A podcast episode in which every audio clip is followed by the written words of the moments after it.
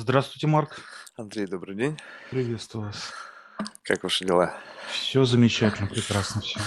С наступающим вас Новым годом! Уже вот совсем чуть-чуть, чуть-чуть. Да, Мы уже, можно вас. сказать, закрываем этот год. Ага, да-да-да, и вас тоже. Вот. Готовы? Да, всегда Отлично. готов. Знаете, я тут просто думал, когда вот как бы с чего начать. Я думаю, вот, ну, то есть я мелко плаваю, так? Нужно правильно понимать. Я думаю, как бы мне так постепенно, постепенно, потом думаю, нет.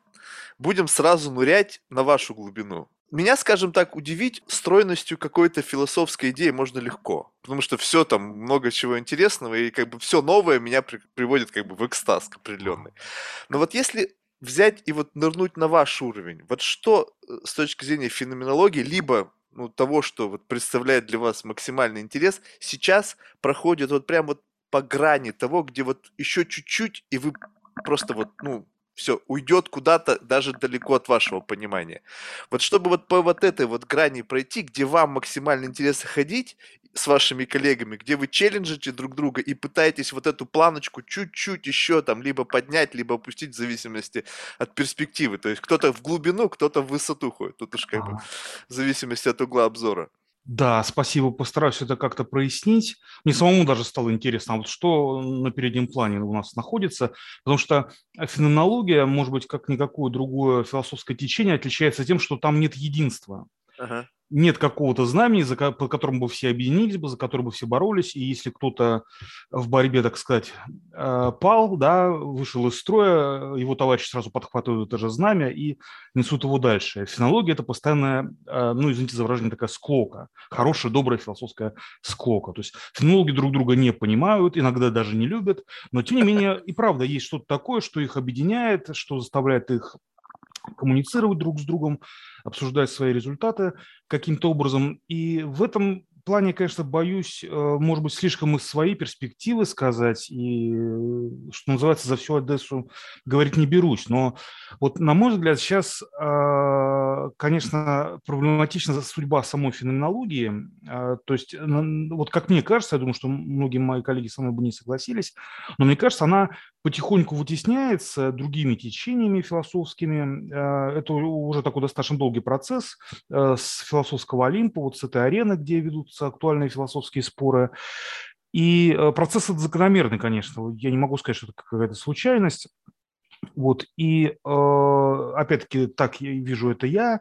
И вот, на мой взгляд, сейчас э, самое главное – это судьба самой феноменологии, в том числе, чтобы не быть абстрактным, я думаю, что это вопрос в натурализации феноменологии, да, в, в сведении ее к натур- на- натурализму, достаточно такому влиятельному современному направлению, установке в философии. И, может быть, пару минут я попытаюсь объяснить, почему это так важно, да, Мгм. что Окей. На самом деле феноменология в, э, на рубеже 19-20 веков э, в лице, прежде всего, ее основателя Эдмунда Гуссерля, она начинала именно с критики натурализма, с критики того, чтобы э, трактовку любого типа объектов сводить к природным объектам, да, понимать их просто как вещи природы. И, соответственно, из природного так, базиса, немножко из другой песни я слово это возьму, выводить все другие феномены сознания, психику, э, идеальные объекты, да, например, там математические предметы, числа, геометрические фигуры, логические какие-то закономерности, ценности, аксиология, да, и так далее, если вообще их признают. Вот. э, И когда-то на рубеже 19-20 веков это был, конечно, прорыв. Да? То есть оказалось, что предметность, она неоднородна.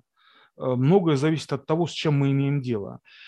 А, Но э, с развитием э, естествознания в 20 веке уже, да, в дальнейшем, с э, какими-то специфическими философскими событиями, это начинание, оно постепенно стало угасать, хотя какое-то время, там первые несколько десятилетий оно было очень влиятельным, и к нашему времени все это уже редуцируется. Да? То есть фенологию, если хотят признавать ученые, например, не философские, представители не философских наук или представители других лагерей философии, они говорят, либо это все вчерашний день, либо готовы это признать, но э, вот э, с учетом того, что феноменология откажется от этой своей, извините за каламбур, денатурализации, э, которая была осуществлена Гусселем и его коллегами, что она должна мыслить так же, как естествознание, исходить из, э, если речь идет о, о сознании, о теории сознания, с физиологии человеческого организма и показывать, да, как эм, э, события, некоторые пришествия или закономерности человеческого организма выступают в качестве причин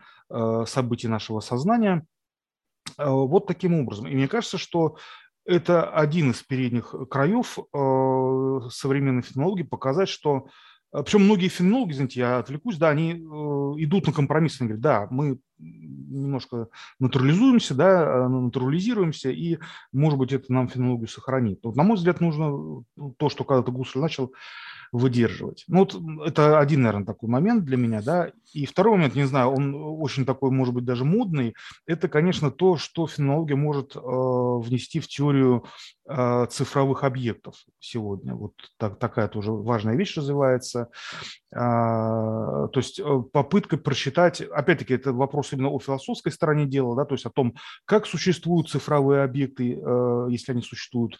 Тут я Аристотель немножко перефразировал. Э, что это такое, да, как они соотносятся с другими типами объектов, да, с теми же природными вещами, с теми же математическими структурами, etc.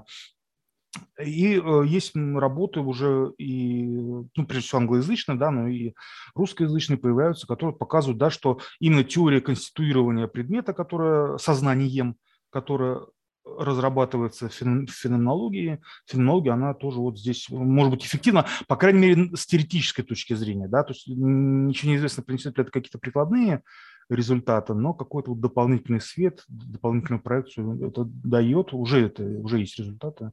Так что вот, наверное, так. Это очень любопытно. Вот, знаете, как вот в моей голове это отзывается, вот по первому пункту? Это что вот условно существует какой-то концепт, ну, назовем это вот, просто не, не брать как вот науч...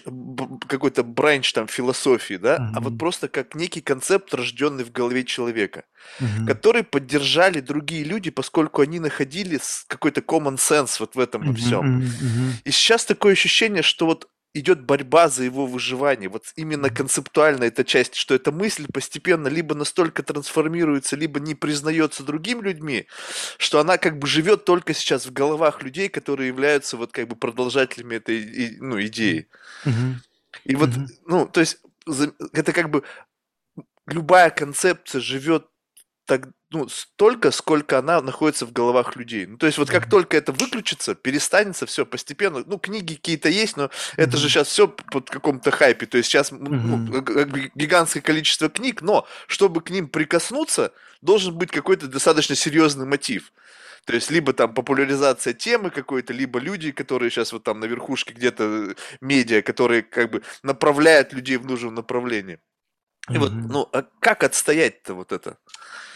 Ага. Э, очень интересный вопрос. Э, важный. Я сам тоже о нем неоднократно думал и не уверен, что есть какой-то однозначный на него ответ. Да? Есть скорее диапазон возможных ответов.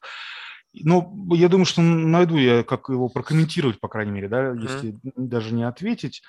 Вот, потому что философски здесь все не так просто. Да? То есть, с одной стороны, действительно, никакая идея, она не будет жива, не будет воздействовать на других людей, да, не будет востребована, если нет людей, которые ее отстаивают. Да? Но с другой стороны, вот э, в философии э, современной античности да, существует так называемый платонизм, э, ну, по-разному его называют, который в переделке, да, вот как бы в приспособлении к этой проблеме, может нам сказать, да, что, собственно говоря, проблема и какое-то решение, оно существует даже тогда, когда его никто не осознает, никто его не отстаивает да, подобно тому, как, ну, вот знаменитый тоже такой платонический пример с философией математики, что, э, ну, в такой стандартной арифметике, да, 3 э, плюс 2 будет равно 5, даже если ни одно э, сознающее существо не будет это сознавать, да, не будет вносить это суждение, то есть 3 плюс 2 было равно 5 еще вообще до появления человека, да, какого бы то ни было сознающего существа. Так и здесь, да, то есть есть какое-то затруднение, которое, ну, говоря философским языком объективно, да, но объективно не в смысле физической вещи, а в смысле некоторого смысла а, извините за а, тавтологию, да, за такой каламбур, а, в плане некоторого смысла, да, является объективным. Так что даже если бы никто над этой проблемой не думал, она бы все равно оставалась, да, задача бы все равно оставалась. И в этом смысле философ, да, это не тот, скорее, кто э, выдумывает что-то новое, оригинальное, да, вот такое яркое, запоминающееся, а тот, кто э, снова в очередной раз находит нечто такое, о чем все уже забыли. Да? Смотрит на ситуацию с какого-то нестандартного угла обзора. Да, да, да но да, чтобы но пригласить ситуацию, людей вот туда посмотреть, вот именно вот в этом-то, мне кажется, проблема. То, о чем вы говорите, когда как бы вот лобовое, просто бывает ага. настолько, что вот настолько очевидно, что люди не видят.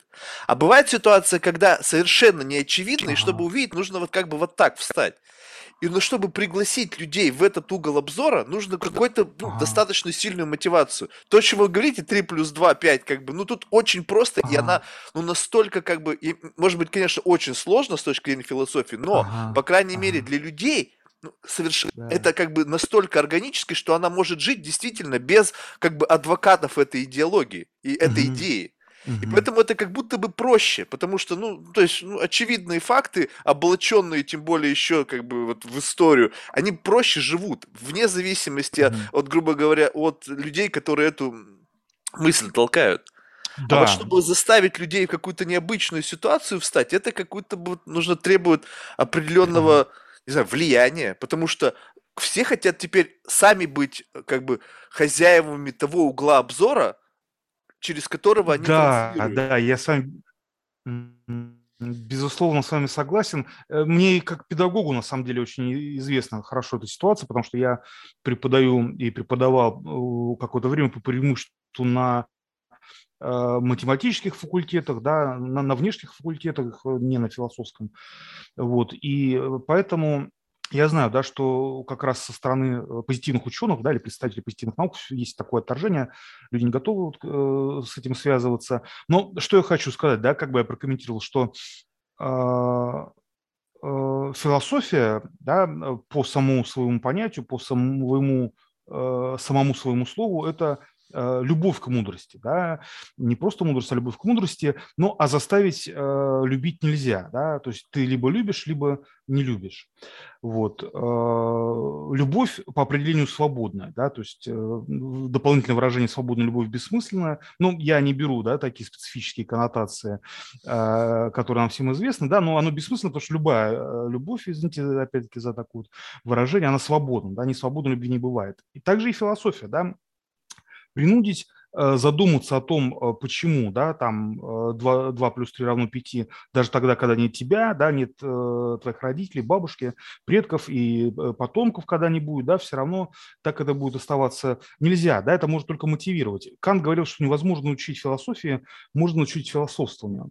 И вот в этом смысле философ, как бы он, ну, здесь я пойду против отца нашего Платона, да, он не, э, то есть он возвращается в знаменитую пещеру, да, чтобы освободить своих сограждан таков, но не насильственно, да, он как бы говорит, там, посмотрите, ведь это так, да, и речь идет первично не о математических, конечно, примерах, да, не о арифметике, не о геометрии, не о логике, а о вещах гораздо более близких э, человеку, которые, э, с которым как раз и делает, имеет дело феноменология, вводя такие концепты, как жизненный мир, да, или там как например, вот экзистенциальность, э, ну, многие другие понятия.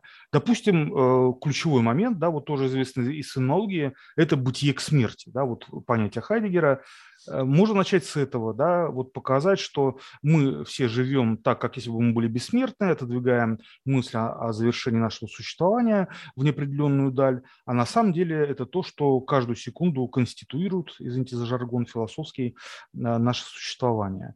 Э, или вот у Карла Ясперса, да, есть понятие пограничной ситуации, и с этим вполне можно работать, да, то есть любовь, опять-таки, вот та же смерть, болезнь себя самого и близкого человека. Ну, кризис в науке, да, если обращаешься к ученому, да, можно э, как бы мотивировать через это. А и вот дальше, это любопытно. Да, человек сам уже работает. Угу. А, а на что посмотрите? Угу. Вот вы когда, ну, то есть вот привели пример, ага. посмотрите на, да. и, и, и дальше идет описание какого-то концепта. Ага. Но ведь, э, как, то есть на, на что мы смотрим? То есть я, когда говорю посмотрите, я начинаю как будто бы вот по, по пазликам выстраивать вот этот вот, ну то есть визуализировать. Как, как можно говорить человеку посмотри вот на это, на Ага. смерть?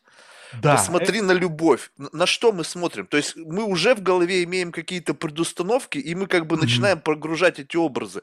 Но насколько эти образы, которые живут в нашей голове, реально соответствуют тому, на что вы предлагаете посмотреть? Ага.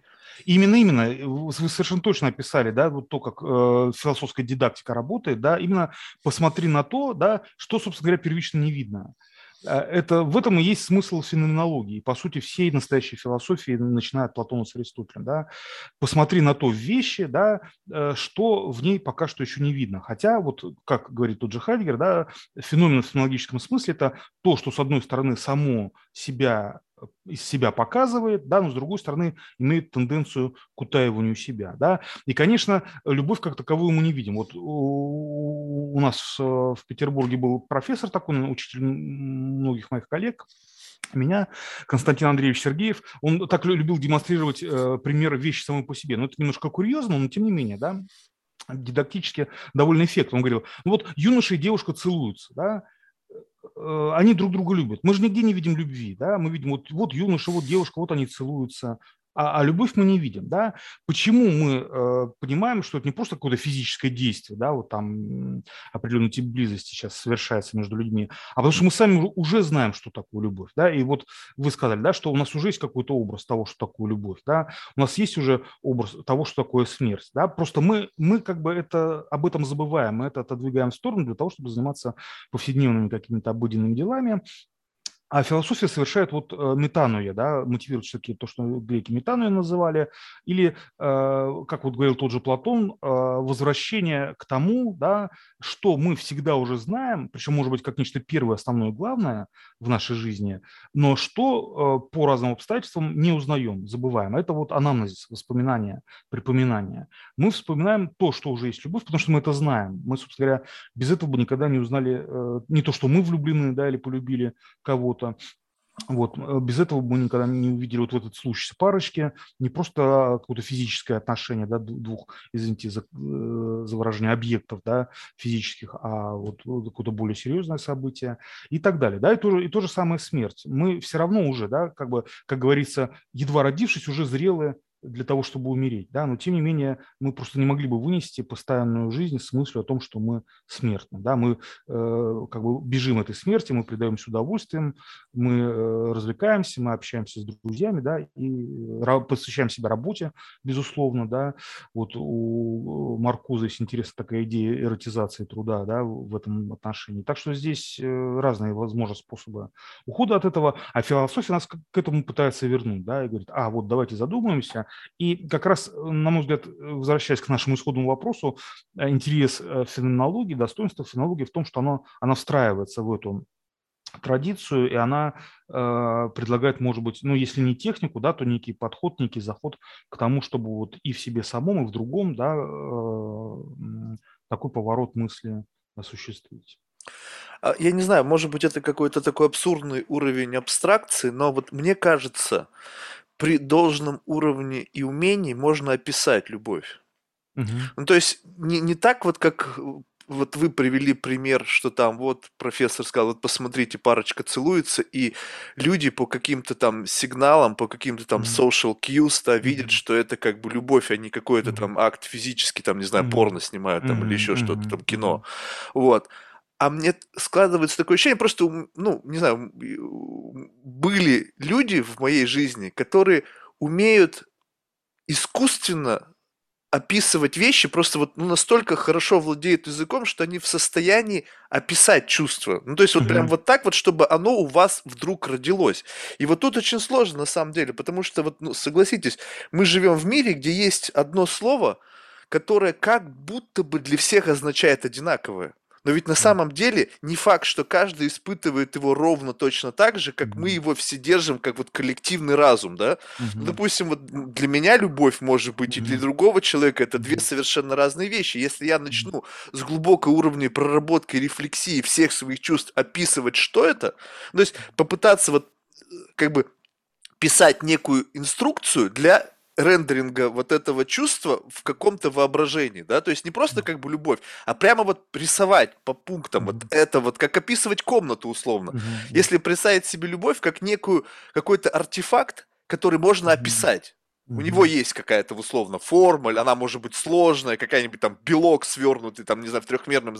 Но постепенно, постепенно прорисовывать я могу выйти на передачу вот этого эмоций для другого человека. И если мы с ним как-то настроились, он будет смотреть на это и понимать, а так ли это у него. Угу. Может быть, в какой-то мере он будет уточнять, и мы в какое-то времени можем договориться в силу вот этого как бы вот пинг-понга, да, ментального, uh-huh, и мы выйдем на какое-то общее для него и для меня характеристику этого. Со смертью здесь вообще непонятно. Потому что смерть это абсолютно искусственный концепт. Угу. То есть, как, вернувшись, как бы, вот, ну, то есть, нет у нас людей, которые, как бы, ну, могут там с той стороны, не то чтобы там какая-то там клиническая смерть, а вот с той стороны послать письмо и сказать, ребята, на самом деле смерть это вот такая штука. Я снял про нее кино. И тогда мы бы жили, как бы, с пониманием об этом концепте, как бы, с точки зрения каких-то пережитых experience ов. Любовь-то у нас mm-hmm. миллиарды пережили, да? Mm-hmm. А смерти хоть и миллиарды пережили, но обратного месседжа-то mm-hmm. нету. Mm-hmm. И вот тут вот ощущение разницы в чем? Что мы живем в какой-то некой иллюзии. Что мы знаем о чем-то, чего как бы в принципе мы не, не переживали. Mm-hmm. То есть не пережитой experience воспринимается нами как некое знание. Mm-hmm. И вот тут у меня какая-то глубокая мысль дальше пошла, что в том плане, что неважно, пережил ты experience или нет, если ты знаешь, как бы можешь вычленить из этого experience а какую-то вот эту квинтэссенцию самого, то есть какую-то идею вокруг этого, то то же самое, что как будто бы ты переживал этот experience. Uh-huh, uh-huh. То есть не обязательно, чтобы любить, любить. Можно uh-huh. просто понимать, что это такое, и этого будет достаточно. Uh-huh. Да, ну, как, например, есть э, много э, нерелигиозных атеистических людей, да, которые, например, э, гораздо лучше понимают смысл иконографики, да, иконописи, чем верующие люди, да. Они не верят, да, то есть для них это просто произведение искусства, но они духовный смысл могут считывать гораздо лучше, чем, ну, неподготовленные верующие люди, да, для которых гораздо более абстрактный смысл э, икона несет.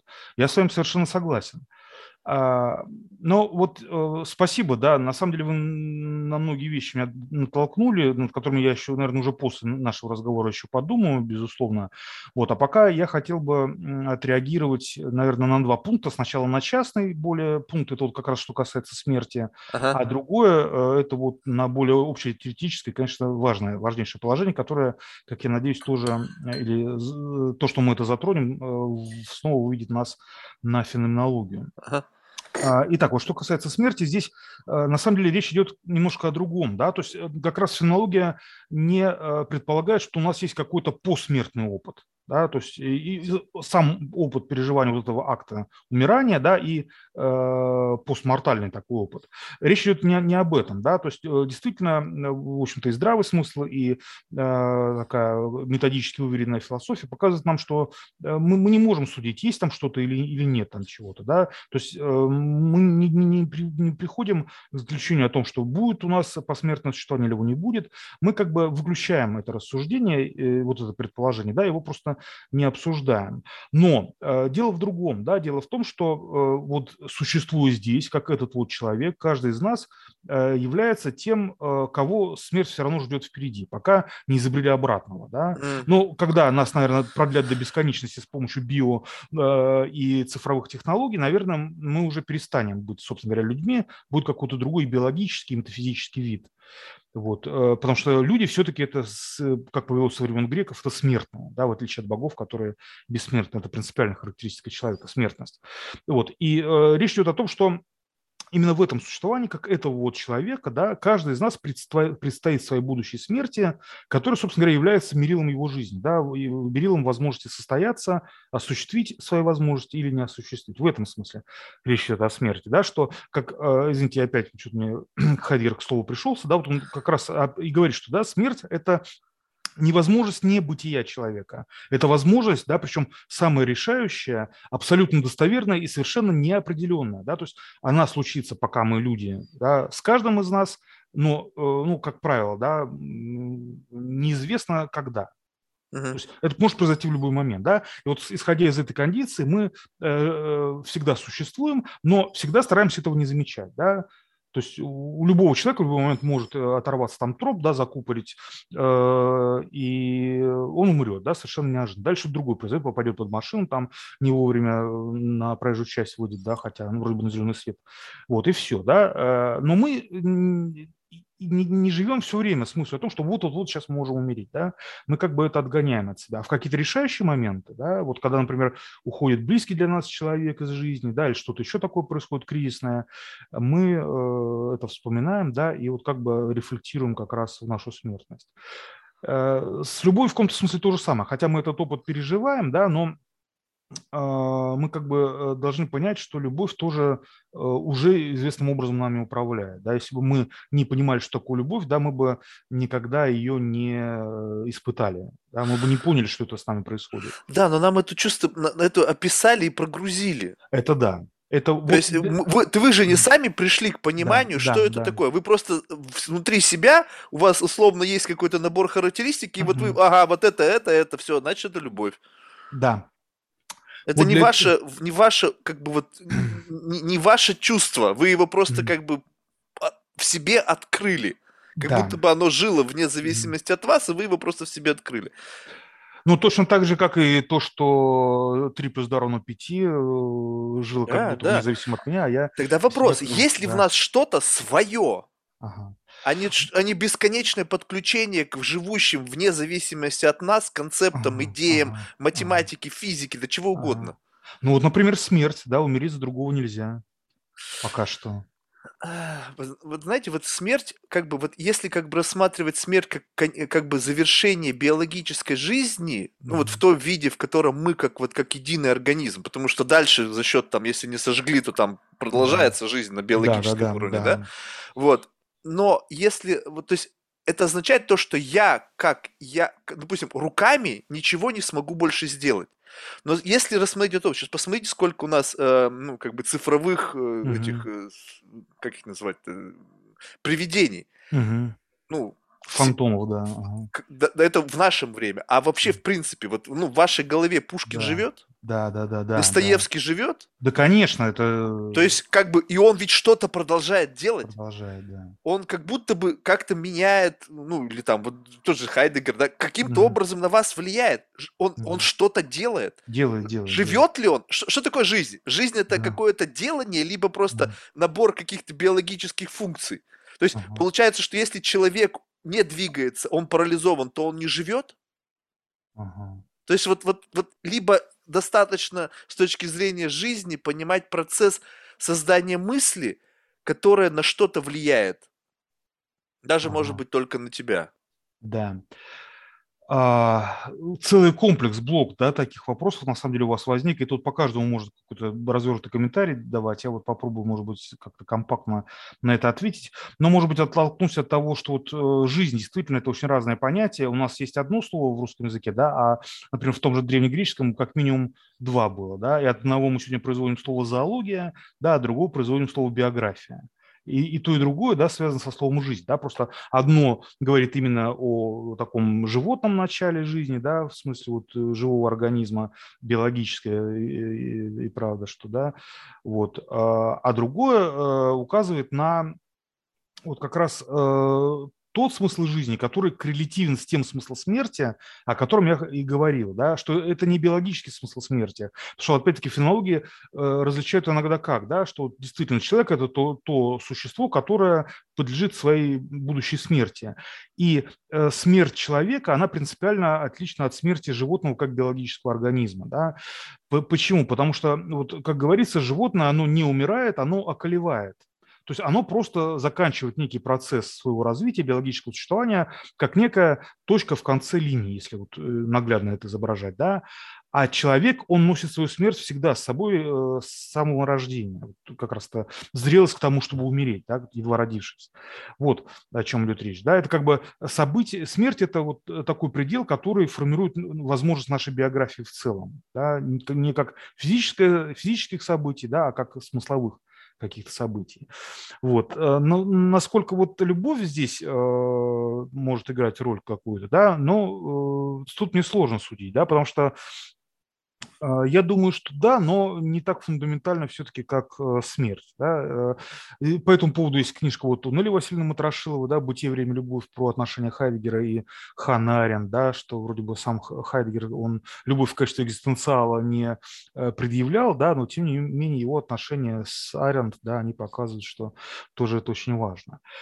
Вот, поэтому э, вот с э, жизнью, э, да. А вот что касается собственности, это, конечно, э, такой э, камень преткновения э, философии 20 века, э, и не только феноменологии, да, но там и постструктурализма, и многих других, да, вот у Жака Дрида есть э, вещи очень интересные по этому поводу, по поводу собственности, и э, в том числе играющие с другим смыслом собственности, да, который такой экономический смысл, да, буквально, или там юридический смысл имеет, да, имеет что-то в своей собственности, да. А что значит свое, если все, оно действительно как-то унаследовано, или там приобретено, да, или что-то еще. Есть ли это такое? И вот здесь феноменология тоже, она э, предлагала свои разные стратегии. Одна из них идет вслед за тем, что когда-то предлагал Декарт, да, Рено Декарт. То есть, э, ну, у Декарта это имело версию радикального скептицизма. Мы э, должны усомниться, да, в достоверности нашего знания обо всем том, что хотя бы только способно нас обманывать в нашем знании, да.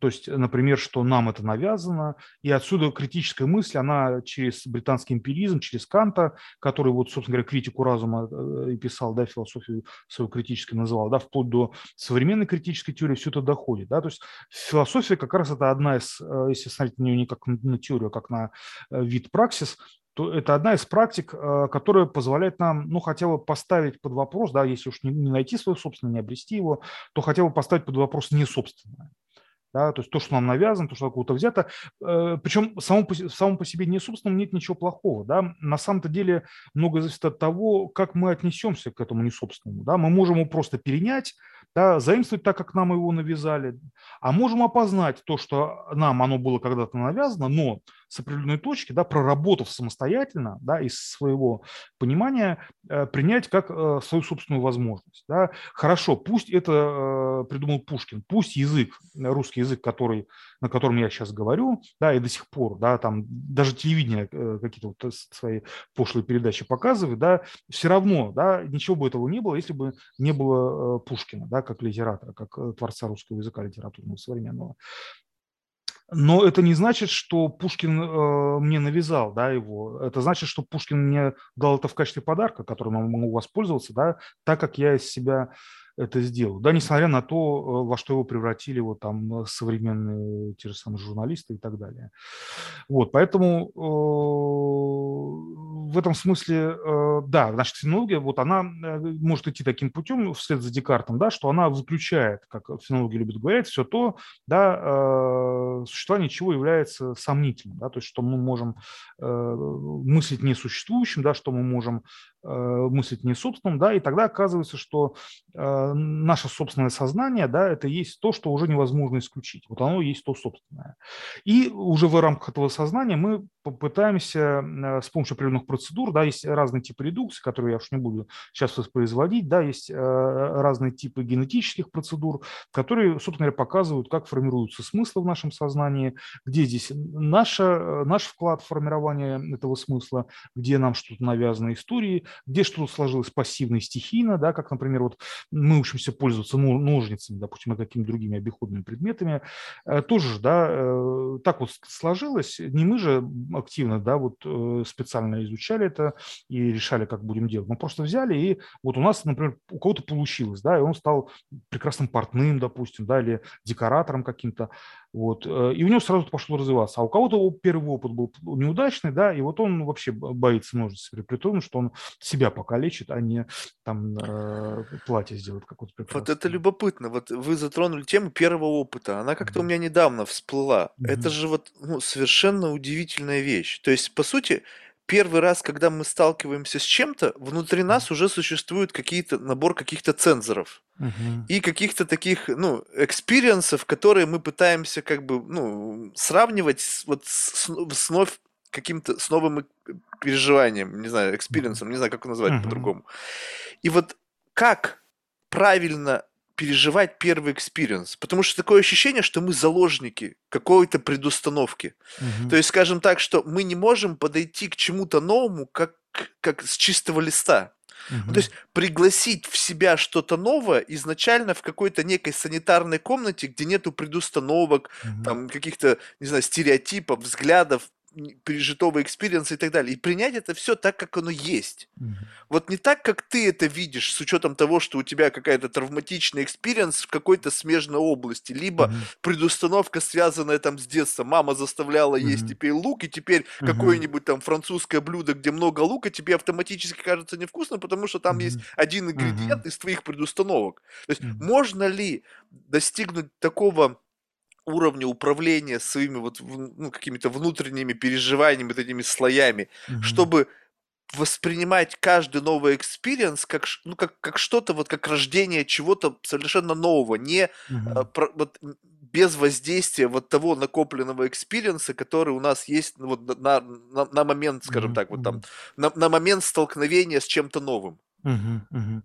Да, а, знаете, я а, ответил бы отрицательно на этот вопрос. То есть а, я думаю, что мы не можем создать таких стерильных условий, да, тем более, как это себе представить, да, вот я сижу у себя в кабинете и думаю, так, дай-ка я подготовлюсь к испытанию какого-то нового experience а, да, отгорожу себя от всего того, что у меня было, и вот сейчас пойду там и испытаю. Я уж не знаю, мне остроумия не хватает, чтобы я мог сейчас захотеть такого нового испытать, ну, по крайней мере, что можно озвучивать. Да? Ну, например, вот я вот сейчас да. вам покажу пример, чтобы вам было да. проще. Да. Меня почему-то это в последнее время заходит в силу вот этих всяких социальных вот этих вот новых ага. там явлений. Вот представьте себе, что вы готовитесь к встрече с человеком, который, скажем так, является сторонником социально неодобряемого явления. Ага. Ну, скажем так, там расизм, не знаю, ага, там, ага. какой-нибудь изм. Ага. Встреча с ним уже предопределена, потому что вас внутри живет внутренний цензор, который это не одобряет. Но uh ведь вопрос не в том, чтобы его от- поддержать, либо его принять его идеологию, принять его взгляды, а момент то, чтобы воспринять то, что у него есть в голове, не включая оценочное суждение. uh Вот можно себя немножечко как бы, как бы вот напрячь и сказать, так, окей, я, я понимаю, что я буду сейчас с этим бороться каждый раз, когда он произносит что-то, что прямо вот как вот бритвой по моим мозгам проходит, и я не могу это себе представить. Но я понимаю, вот это не могу, как некую предустановку, и как, окей, вот я поймал тебя, не могу, посадил пока вот на скамеечку и остался без этого. Uh-huh, вот, uh-huh. вот о чем. То есть, как бы вот чтобы ближе как бы вот к попытке да, да, этот спасибо. эксперимент. Да, да, да, да, да. Э, я думаю, что это невозможно, да, то есть мы можем себя уговорить, что да, вот сейчас я это сделаю, сейчас я себя как бы огорожу от всяких нежелательных эффектов, да, которые могут произойти при встрече с этим человеком, да, или вот с любым другим опытом, которые могут произойти, там, допустим, я, ну, вот этот пример, да, или, допустим, я скажу, вот пойду я сейчас помогать бездомным, там, в ночлежке, пойду э, волонтером работать, да, и у меня не было, например, такого опыта, вот, пойду. И по-другому я себя уговариваю, да, что это нужно сделать, это полезно для людям, хотя там я боюсь, например, заразиться инфекцией или чего-то еще, и, э, ну, условный я, да, э, и так далее. Но в том все дело, что когда я встречусь с этим человеком, который имеет э, социально неодобряемые убеждения, да, или когда я а, попаду э, в ночлежку, да, и вот увижу там э, лиц, да, без определенного места жительства запущенных, опыт мой сложится совершенно стихийно, по-другому, да, я не знаю, что произойдет. Может быть, то, что я себе надумывал, оно помешает мне понять, что на самом деле э, имеет в виду вот этот человек, да, или что происходит в этой самой ночлежке. В философии есть, извините, я вот это просто скажу, да, у тоже немецкий такой философ был, Фридрих Шиллинг, из эпохи классического идеализма. У него есть такое понятие непредмыслимое бытие. Да? Ну, по-русски, на самом деле, устающегося нету э, э, перевода, да, вот это sein, как такой незапамятный. Да? То есть э, то, как вещи складываются, оно вообще само существование, оно всегда упреждает наш опыт. Да? Как бы не, не опыт ведет за собой то, что произойдет, да, а то, как складывается фактически, фактично стихийно само сущее, да, оно формирует наш опыт, да, форматирует, я бы даже сказал, наш опыт. Но бессмысленно себе воображать, вот как какое-то событие произойдет. Да?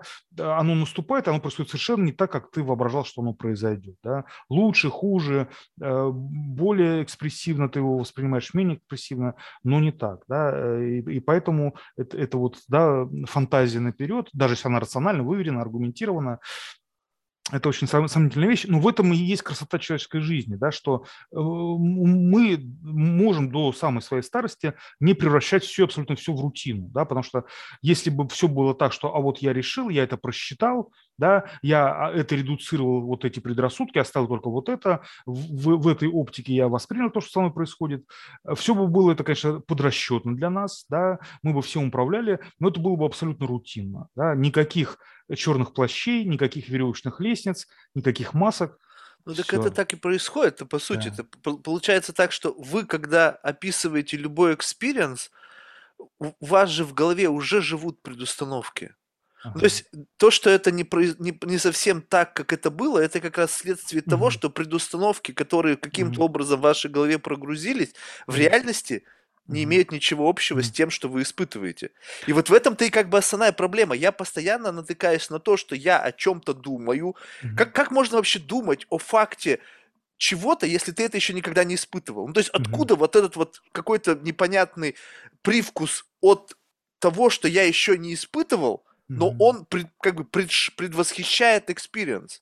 Это означает, что кто-то в меня это прогрузил, где-то да, это зацепил, да, завирусился. Да, да, да. Но, но, но, но это же не мое. Вот не... когда я пережил, я оценил, и вот теперь я, как, как я, как какой-то, скажем так, отшелушенный я, то есть вот ага. без вот этого, на, которого на меня налепили, как бы представим себе, что можно, ну, как бы в абсолют нельзя уйти, потому что, наверное, да. я в абсолюте, это вообще, наверное, ну, что-то ага. такое очень сложно себе представляешь. Все равно какие-то вот слои, там, mm-hmm. не знаю, воспитания, социокультурность, да, да. то есть, ну, по, по, как минимум, вот к этому я, как сердцевинке, как этому ядрушку максимально приблизиться, как бы вот, и вот без вот этого такого, как бы, более ну, скажем так, случайного шума вокруг себя mm-hmm. образованного.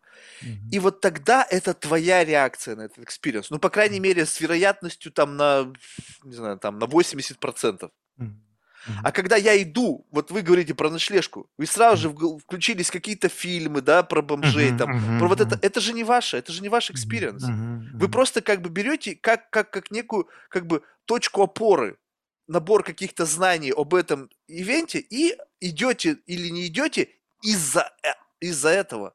Угу. Не из-за вас внутри, а вот именно отношение вас к нарисованному какому-то набору э, вещей, да, ну это же вопрос интерпретации. Может быть, вам специально хотели в вас вызвать нежелание, не любовь и отвращение к тому или иному явлению. И это было за- заложено несовершенством самой человеческой природы. Да, тут я с вами соглашусь безусловно, да, и, в общем-то, как раз Э, вся феноменологическая философия, особенно герменевтический извод об этом говорит, да, что э, человек – это предрассудочное существо, да, вот for уртайль, да, prejustice, э, предубеждение и гордость, да, вот, мы не можем без этого, да, в том числе, что это вопрос не того, что вот в нас вложили или не вложили, да, это всегда уже вложено, и всегда, и, как правило, непонятно кем, это еще нужно специально восстанавливать, кем и зачем, да, и этим занимается как раз критическая часть, этому посвящена критическая часть философской работы. Она вот это действительно пытается восстановить, реконструировать сам генезис понять этого смысла. Я, конечно, говорил немножко о другом. Да, я говорил не о том, что не надо рефлектировать эти, эти заложенные в нас, да, заформатированные, зашитые э, предустановки. Э, нужно. Да. А, я имею в виду, что э, действительно, они всегда уже есть, когда мы сравниваем наш конкретный experience, первый, да, и говорим, да, это то, что я так и думал, как произойдет, или нет все должно было быть совершенно по-другому, это все не то. У нас уже есть линейка, по которому мы это меряем, у нас уже ага. есть образец какой-то. Вот. Я говорил к тому, что э, не имеет смысла э, копаться в этом образце именно применительно к данному случаю. Да, то есть э, и заранее сравнивать то, что произойдет, с тем, э, что у нас есть, потому что то, что произойдет, еще не произошло. Да, это пока фантазм наш, да, такое вот э, событие нашего воображения. А то, что ну, анализировать предрассудки нужно, это сто процентов. Да, это философия очень этим много злоупотребляет даже иногда. То есть она этим много этим занимается, иногда даже злоупотребляя, занимаясь только этим, да, только развенчивая все предрассудки, не переходя никакой позитивной части, как вот в разного рода критических теориях это происходит. Но это нужно делать. Более того, как раз чем интересен, мне кажется, 20 век и, и в частности, герменевтический завод феноменологии, так, так это тем, что эти предрассудки признаются, принимаются, более того, они культивируются. То есть вот э, Ганс Георг Гадамер, он в своей книге «Истинный методе», он метод э, так и пишет, так и говорит, да, что э, вот эпоха просвещения, она дискредитировала предрассудок, она предлагала с ним просто бороться. Да? То есть мы тоже опознаем предрассудок в качестве предрассудка, но мы его схватываем и как бы эктомируем, удаляем и выбрасываем. Да? И тогда мы достигаем некой беспредрассудочности, объективного научного познания, объективного какого-то э, практического действия, да, такого не беспредрассудочного, политического действия и так далее. А Гэдмер говорит, нет, это бесполезно, мы все равно движемся в рамках предрассудка. Важно просто научиться их э, верно культивировать, да, в том числе за счет того, что мы отделяем э, себя с тем, кто возможно, ну, я так немножко на язык нашего разговора, наши эстонские вопросы перевожу, да, с тем, кто, возможно, вложил в нас это, да, или вот, ну, по крайней мере, тот горизонт, с которого это могло к нам прийти, мы можем не знать конкретного лица, группы лиц, их интересов, да, там, политических, экономических, культурных и так далее. Но мы, тем не менее, э, отделяем себя от них, да, и соотносим свой актуальный горизонт, да, с их возможным горизонтом. И тогда мы понимаем, да, что, э, что мы можем из того, что нам было навязано, принять как свое, да, то есть вот это тоже такая фенологическая формулировка, принятие чужой возможности быть как своей собственной да, за счет этого вот истории философии выстраивается. Либо мы можем сказать, нет, это не наше, э, нам это не пригодится, мы вот э, с этим иметь дело не будем. Но это немножко не та работа, да, вот про которую я говорил, что ну, вот я там строю планы, занимаюсь таким прожекторством, да, что же будет, когда я приду в э, этот, приют для бездомных людей, и как я там себя поведу. Вот, я думаю, что я мужественно туда приду, э, всех обогрею, обласкаю, да, а на самом деле я захожу, вижу там полное безобразие, малодушничаю и сразу оттуда убегаю, больше никогда там не появляюсь. Ну, я, конечно, гиперболизирую, но тем не менее. Да, вот но вот это принять как свое, вот, вот, вот это вот тоже mm-hmm. большая проблема. Вот, mm-hmm. с, то есть такое ощущение, что принять как свое, это такое ощущение, что я это некая какая-то такая странная какое-то такое отверстие угу. сложной формы. Угу. И, и принять как свое, это значит пропустить какую-то материю вот через вот этот вот, как бы, как вот, знаешь, как мясорубка, вот через угу. этот вот фарш. Угу. И то, что проходит, то мое. Uh-huh. А то, что не проходит, извините, как бы это какие-то вот рамки моего восприятия действительности. Но uh-huh. ты либо принимаешь так, как оно есть, либо не принимаешь uh-huh. вообще. Угу. Что значит принять как свое? Потому что я со своими вот этими гранями вот этого как бы фильтра пропускательного, да, это же тоже как бы получается что-то на меня повлияло. Скажем так, что мы пришли в этот мир, и мы как бы вот как окружность. Угу. Или там овал, либо что-то, да. какая-то простая Точка. форма без, без углов. Да, да, да. Наше и в любое вот это влияние извне, оно начинает давить. И как где-то глубоко ушло, где-то внутрь такая пика прямо острая, где-то наоборот что-то выдавилось там. И мы как бы вот начинаем вот как бы меняться. И получается то, что мы в состоянии в себя вот впустить, оно вот такое взломанное, кривое, косое mm-hmm. под воздействием всего прочего. А принять, да. принять, как оно есть, это означает вот взять этот фильтр, который вот такой сложный, убрал, и запустил, либо просто посмотрел на то, угу. как оно есть, вот за горизонтом вот этой вот кривой линии.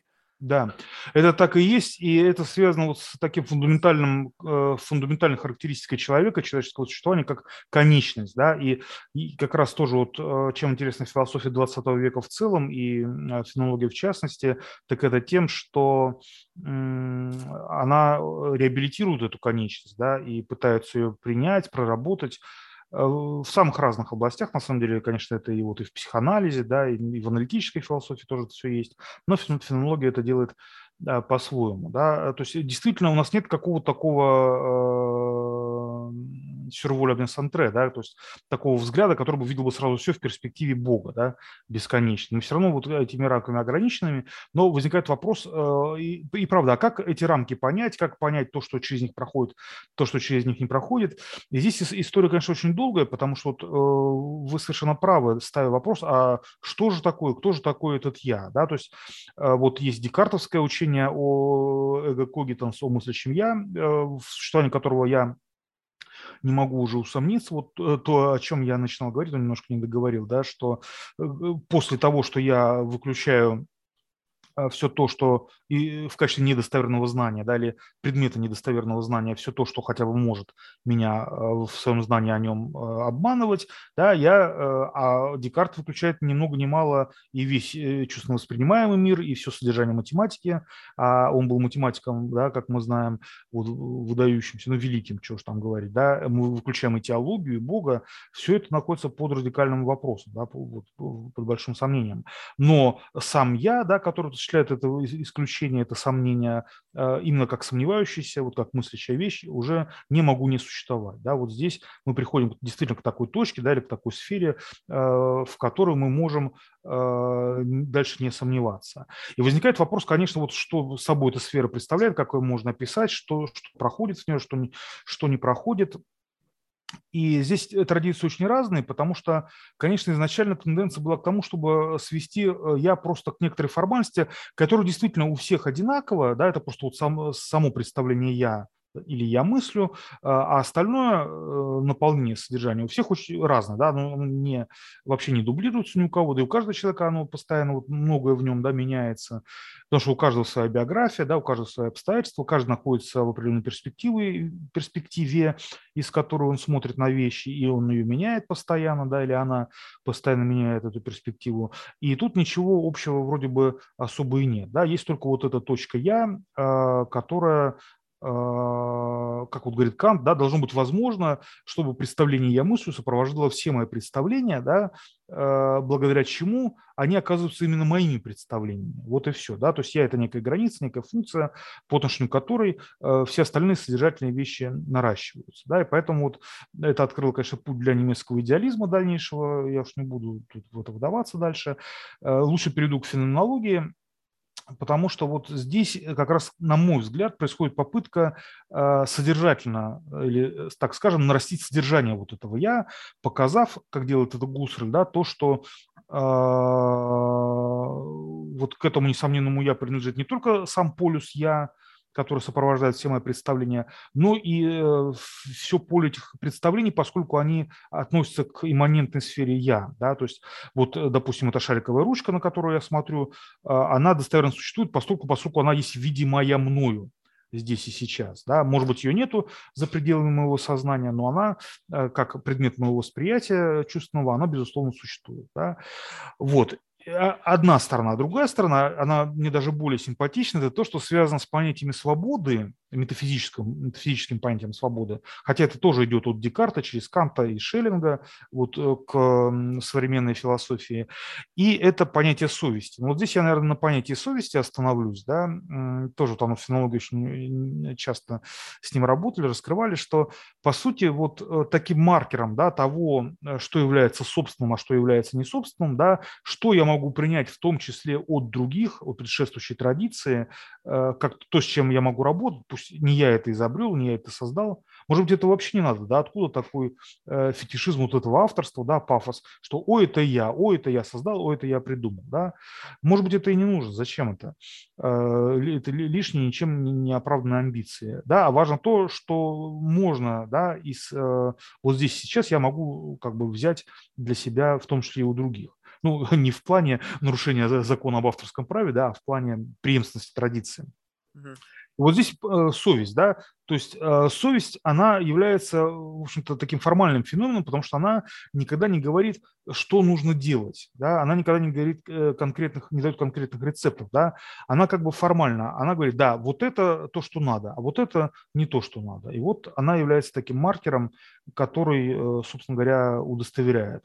Вот, да, то, что я могу взять в качестве да, того, что мне подойдет у, у, меня, у меня как-то почему-то немножечко на шаг как будто бы позже. Ага. То есть у вас как будто бы совесть, она еще до момента выбора.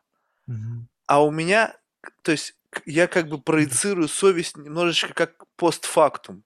То есть я живу в такой, в как бы, ну, в таких тезисах, допустим, совесть лучший контролер. Мгм. Но в каком плане? В том плане, что если совершая то или иное действие, ты дальше сможешь с этим жить без какого-то эмоциональной нагрузки, ну, Мгм. скажем так, ты что-то сделал, и потом ты не в долгу. Перед вот Мгм. этим самым как бы концептом совести, который как некий бухгалтер сальдо высчитывает. Мгм. То есть вот этот вот эмоциональный всплеск, который вызывает то или иное действие, если он как бы выше допустимой нормы, и ты пос- по- Мгм. дальше по жизни будешь жить с долгом, Мгм. то есть который как бы не- неизвестно как payback сделать, то есть не- и вот этот вот бухгалтер, он постоянно будет тебе напоминать об этом долге, такой коллектор. Мгм. Вот, и, и вот это как бы странная штука, но на самом деле задумайтесь, то есть получается что? Это же тоже вещь, она как бы не универсальная. То есть как только мы понимаем, что есть в нашей голове какой-то цензор, ну вот этот совесть, да, который является контролером для всех тех действий, которые я делаю.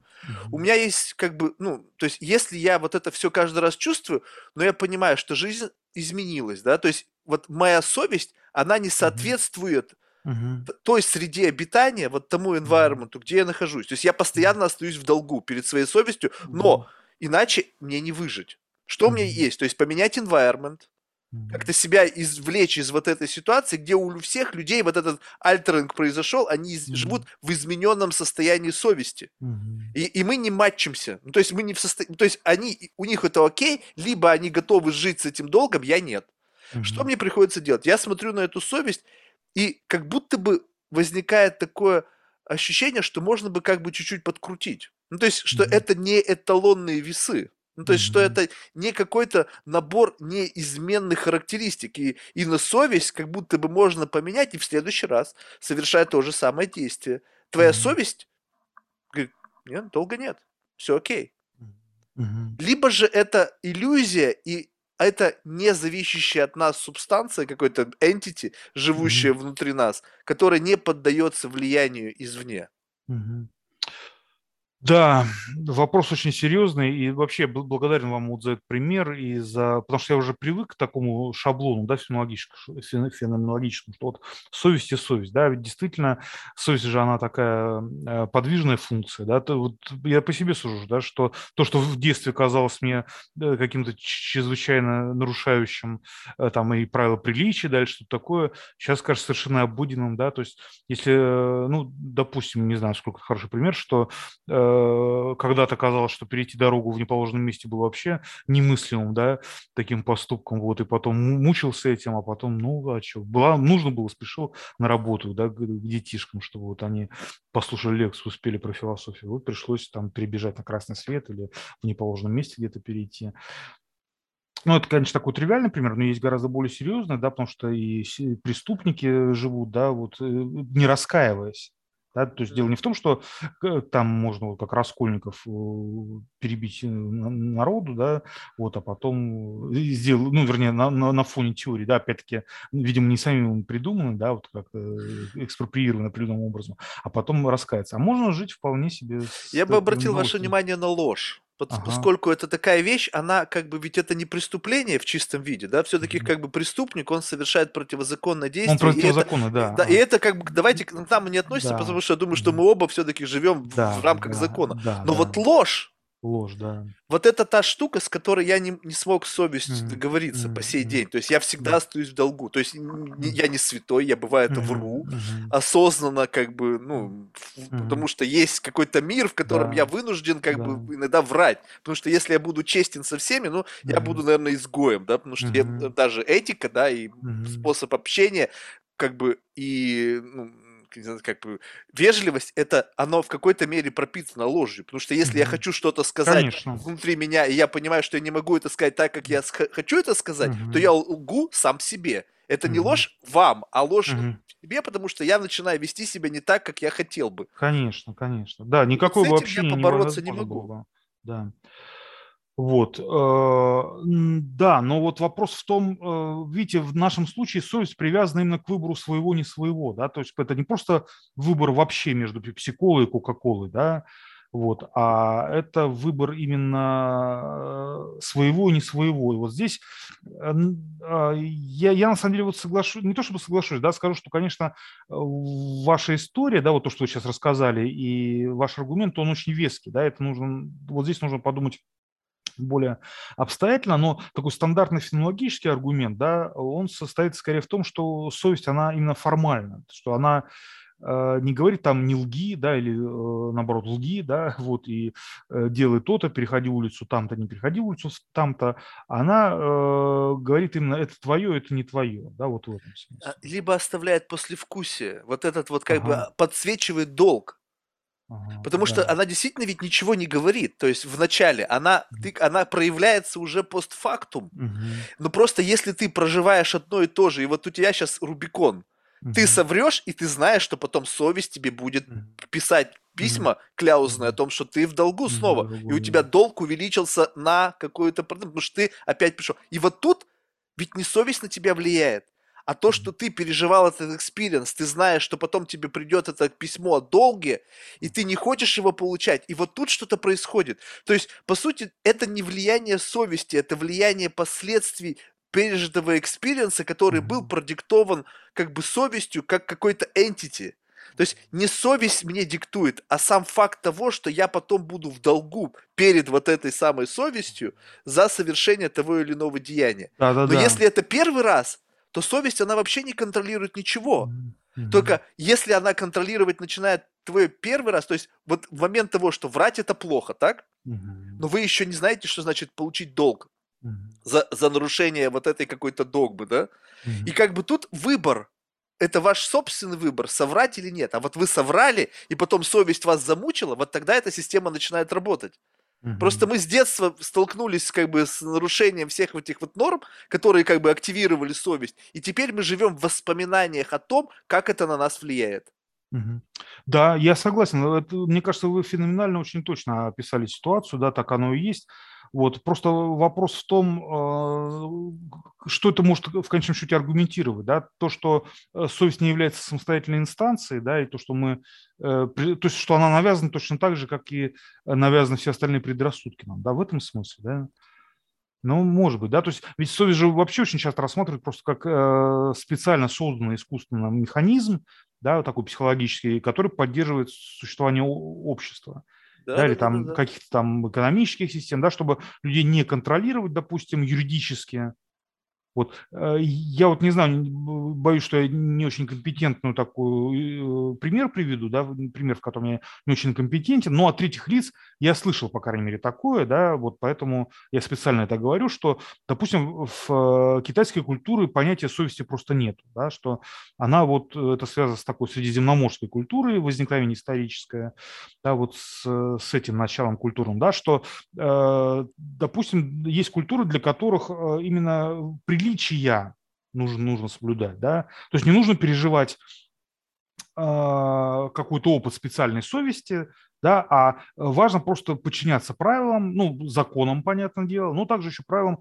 приличия поведения в обществе. Да? То есть на людях ты э, не должен э, совершать таких-то, таких-то поступков, да, там а, не антилегальных, да, антиморальных, ну, антиморальных в таком, в поверхностном смысле слова. Но э, когда ты один на один с собой, да, ты можешь ни, ни за что не мучиться, ничем не отвечать, да, как бы совесть не, не работает. Э, вот э, просто важно на людях не допустить какого-то такого неподобающего действия, да, или там слов и так далее. А сам ты как бы перед собой э, не отвечаешь, да. Вот э, в этом смысле, может быть, вы и правы, да, что здесь вообще дело в, так, в таком культурном генезисе. Но вот тоже тут и старая метафизика, и феноменология, она, конечно, такую себе выходку нашла, да, или выход нашла из этого затруднения, что мы должны э, в философии различать, как говорится, э, зависимость по становлению и зависимость по бытию. Да? То есть неважно, что из чего произошло, да, если это так,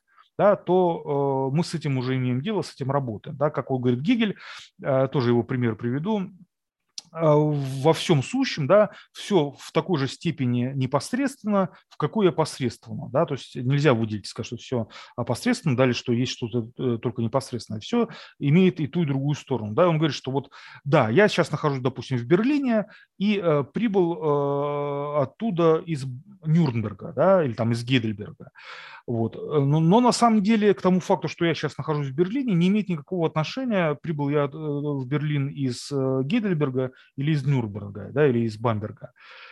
А, если я в Берлине, то это уже вот то положение дел, с которым мы работаем, да, которое мы имеем в виду. А каково его происхождение, оно не важно. Но, да, если мне, например, нужна другая перспектива взгляда, да, я беру и исследую уже, а, откуда я появился в Берлине, да, или откуда появилась совесть. Здесь вот тоже, да, как бы неважно, или как логики говорят, что, а, в общем-то, импликация будет истинной даже при ложном, вернее, она, она всегда является истинным при ложном основании. Неважно, да, вот из какого ссора, опять-таки, э, словами великого, великого поэта, да, и великой поэтессы, скажем, э, растут, да, вот растет голос совести, да, если он есть, то он уже является таким критерием, который нам э, феноменально показывает, что мы на правильном пути, да, что мы по сути, вот для Хайдгера совесть – это, например, э, не только вот то, о чем я говорил, но и главный критерий философского познания, да, потому что в философии нет не э, эксперимента, как в физике, да, там не, не даже в конечном счете наблюдение в том смысле, в каком внутреннего, да, интроспекции, как это есть в психологии. Вот под вопросом стоит принцип исключенного третьего, который тоже нуждается в обосновании, как это имеет место в математике, да, который может на него опираться, или логике. Вот есть только совесть философа, да, а она может врать, э, о чем, собственно говоря, вот такая биография антическая Хайдгера и свидетельствует, да, ну, по крайней мере, как вот Знаете, что любопытно? Вы когда говорили, я сейчас себе представил такую картину. Представьте себе, что вот можно взять и нарисовать карту э, человеческого пути, и в качестве системы координат взять, взять те коридоры, которые ограничены нашими предустановками, совестью, э, предвзятостью и так далее. То есть представь себе, что вот это невидимые стены, которые прокладывают дорогу в нашу жизнь. То есть как бы, ну, э, ну, как бы вот это хочется, но я не смогу с этим жить, и значит, как будто бы этого не существует. Ну, то есть, когда ты с этим как бы сталкиваешься, то есть, условно, ты как бы постоянно всю жизнь тестируешь границы вот этого коридора, да, бум, лбом ударился, ой, больно, нет, туда не пойду. И как бы вот постепенно идешь. И представь себе, что если взять и вот зум-аут сделать, угу. и посмотреть, ведь, у, не, у, во-первых, у всех вот это мерило совести, вот этот на эквалайзере, угу. оно как бы плюс-минус, да, то есть угу. у кого-то как бы абсолютный ноль, у кого-то даже угу. с отрицательным, у кого-то наоборот завышенный, угу. этот коридорчик вот такой узенький-узенький, угу. ты вообще как бы вот чуть ли не пробираешься вот плечом к плечу.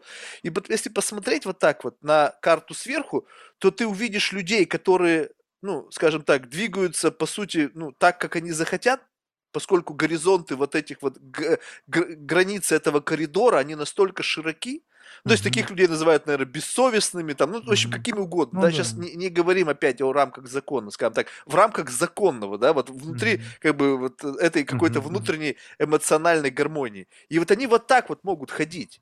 То есть получается что, что этих людей большая степень свободы? Нет, нет. В том все дело, да, что э, как раз мы подходим ко второму пункту, который понял, который гораздо более широкий и, наверное, один из самых фундаментальных, это вот э, как раз свобода, да. То есть э, вопрос в том, как именно мы свободу понимаем, да. И вот мне кажется, что один из уроков ну, классической философии и, как и некоторого его позднего извода феноменологии, в том, что как раз э, свободу нельзя понимать в качестве произвола, да, и вот в том числе ну, произвол, что значит произвол, по, произвол по отношению к кому?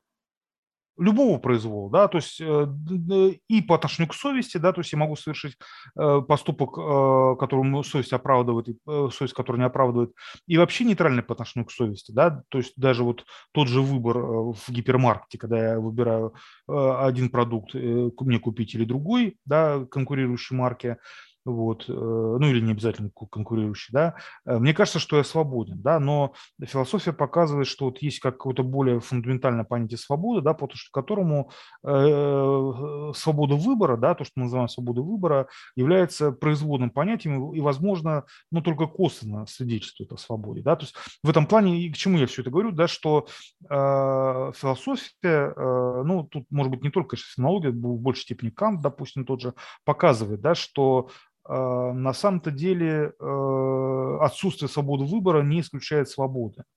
Вот э, я к чему это говорю. Да? И в этом плане я почему говорю, да, что вот тот, кто очень серьезно выбирает в рамках э, легально допустимых диапазонов совесть, совести, да, он может быть более всего не свободен. Да? Свободен тот, кто следует, может быть, за каким-то Э, очень узким, да, или по очень узкому коридору. Слепо допустим. следует, либо в, искусственно себя загоняя в рамки и понимает, что если бы не эта рамка, mm-hmm. то ты бы достиг своей цели быстрее. Ну, скажем так, вот представьте себе вот лабиринт такой, да, mm-hmm. вот такой мейз, да, когда вот mm-hmm. эта вот спираль, а путь к цели вот этой спирали образованы, это твои вот, э, тв, вот рамки вот этой совести. Угу. И есть путь прямой, он пронизывает насквозь вот эти все, как бы, но это как бы за границами твоей совести находится. Угу. Ну и что? Получается, да, да, что да. я, если я осознаю, что есть такой путь, он в три шага, а тот, который я выбираю, он путь длиною, там, не знаю, в жизнь. Да. Вот в этот это... момент это выбор, он свободный или либо не свободный? Да, нет, свободен, свободен, да, тот, э, то есть э, тот, кто идет коротким путем, да, э, тот, э, тот не свободен, да, а тот, кто идет э, совестливым путем длиной всю жизнь, вот он является свободным. Вот где свобода проявляется, да. Но в каком смысле? То есть за этим, конечно, скрывается очень сложная машинерия Канта, да, с его различием э, вещи самой по себе и вещи как явления, да, с его понятием морального императива, который на самом деле очень похож в том числе и на совесть, тем, что он только формален, да, он как бы не дает никакой конкретной рекомендации. И а, как раз вот тот, кто следует моральному императиву, или в нашей терминологии э, переинтерпретированный, да, или переинтерпретирующий Канта, голосу совести, вот есть тот, кто свободен. Но при этом в чем фишка-то вся состоит, что э, свободным оказывается тот человек, который подчиняет себя закону, да, не который меняет э, свою стратегию в зависимости от того, что ему выгодно, да, или что э, позволит ему достичь проще, быстрее и эффективнее результат, да, а тот, кто подчинил себя закону, сам, вот как раз сам из себя, вот, может быть, что важно действительно, не потому что ему закон навязан, а потому что в этом законе нет никакого нет никакой конкретной рекомендации, да, просто поступай так, чтобы максима твоей воли могла в то же самое время быть основой всеобщего законодательства.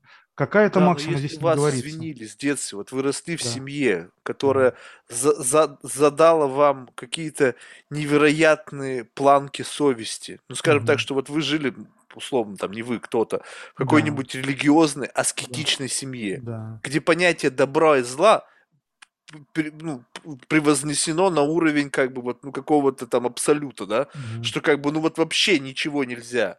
Угу. И, соответственно, что? То есть, а, живя в мире вот с таким, как бы, с такой прокачанной совестью, условно, где каждый твой шаг это чуть ли не постоянная как бы борьба за вот э, как бы за не знаю за с добром и злом, и что вот подобный выбор как бы который был вос, как бы прогружен в меня теми условиями, в которых я жил, это демонстрация совесть, э, свободы, что я вот себя нагнул и живу в соответствии с вот этим, э, как ага. бы вот, ну, канонами э, восприятия действительности? Это то, что в меня вложили, да, это то, что в меня вложили, и я пока не принял как э, свое, да, а вот я давайте еще а, раз... А по-другому, ага. не, ну, то есть не то, чтобы не принял как свое, а как это принять как не свое, если не челленджить эти границы? Да. Ну, то есть вот, вот вам стоит на столе коньяк, вы его никогда в жизни не пили. Ваша совесть вам говорит, коньяк пить нельзя. Он плохой, он на вас повлияет, и вы станете там адептом сатаны. Смотрите, мы же с вами говорили, да, что совесть не говорит нам, пить коньяк или не пить, да, она не дает конкретного э, совета. Да, вот я почему хотел связать совесть со свободой и, в конечном счете, с императивом категорическим Канта. И, и с вашего позволения, еще раз вернусь к его формулировке, да, вот смотрите, что он говорит, что да, поступай так, чтобы максима твоей воли могла в то же самое время э, выступать основой всеобщего законодательства, да. Он не говорит мне, пей коньяк, или не пей коньяк, да, или там э, молись по утрам или не молись по утрам, да, если, допустим, ну, в условно такой религиозной семье человек вырос, да, или там уступай бабушкам место в автобусе или там в метро, или не, ни в коем случае не уступай никогда, пусть сами и, стоят и мучаются. А он говорит так, да, что э, э, совершать действия так, чтобы то, как ты для себя самого оправдываешь это действие, да, или то, основания для этого действия, которое ты находишь для себя самого, да, вот то, что в, в слове максимум содержится, могло бы быть э, основанием для поступка любого другого разумного существа. Да, грубо говоря, чтобы любое другое существо также поступило на твоем месте. И тогда ты думаешь, да? Э, ну, это вот сейчас, вот посмотрите, ага. что происходит в социальных медиа. Много, это миллионы. Да. Миллионы. Можно же сказать, что так, как другие – Угу. Ведь если это уже миллионы, то можно сказать, что у этого есть большая угу. армия последователей. Но будете угу. ли вы принимать за основу вот этот вот критерий? Потому нет, что нет. если все, ну такого не бывает, да, у нас почти 8 миллиардов, все в едином порыве что-то не делают. А, нет, нет, нет, здесь, здесь, здесь речь не об этом, не о том, что я выбираю такую же максимум, какая есть у всех.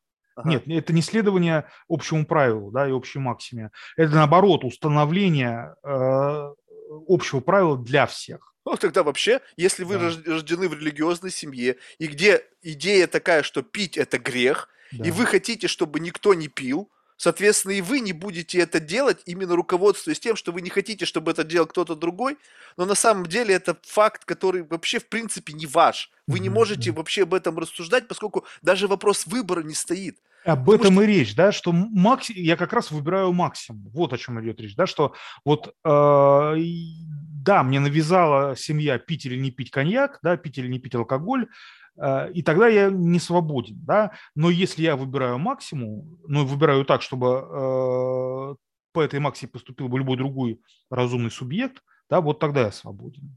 То есть я свободен тогда, когда я ставлю под сом... ну не то чтобы под сомнение, да, а под вопрос то, что мне было навязано. Возможно, я приду к тому же самому, чему меня научила семья, да, не пить алкоголь. Да, и посчитаю, что действительно любое другое морально разумное существо э, не стало бы пить коньяк. Возможно, да, но только это, если я сделаю через свою постановку вопроса, я реализую свою свободу. В этом смысле. Я просто не совсем как бы не могу уловить, как принять решение то есть и, и одно дело, когда решение вообще в принципе принимать не нужно, поскольку как бы я просто не допускаю возможности существования альтернативного выбора. Ну, скажем так, этого просто нет. Я на это Ну смотрю, да. и у меня нету позыва никакого. Я понимаю, что это за пределами. И здесь такая четкая стена, ее не пробить. Другое дело, что стены, стена условная. То есть это как будто бы проведена красная линия, которая разделяет на можно и нельзя. И я как бы волен ее переступить но я не делаю это по, какому, по какой-то осознанной причине. Mm-hmm. То есть, скажем так, мне ничего не препятствует перешагнуть через нее, со мной ничего не произойдет, не изменится ни моя mm-hmm. жизнь, ничего не произойдет, но я по какой-то причине этого не делаю. И вот это что?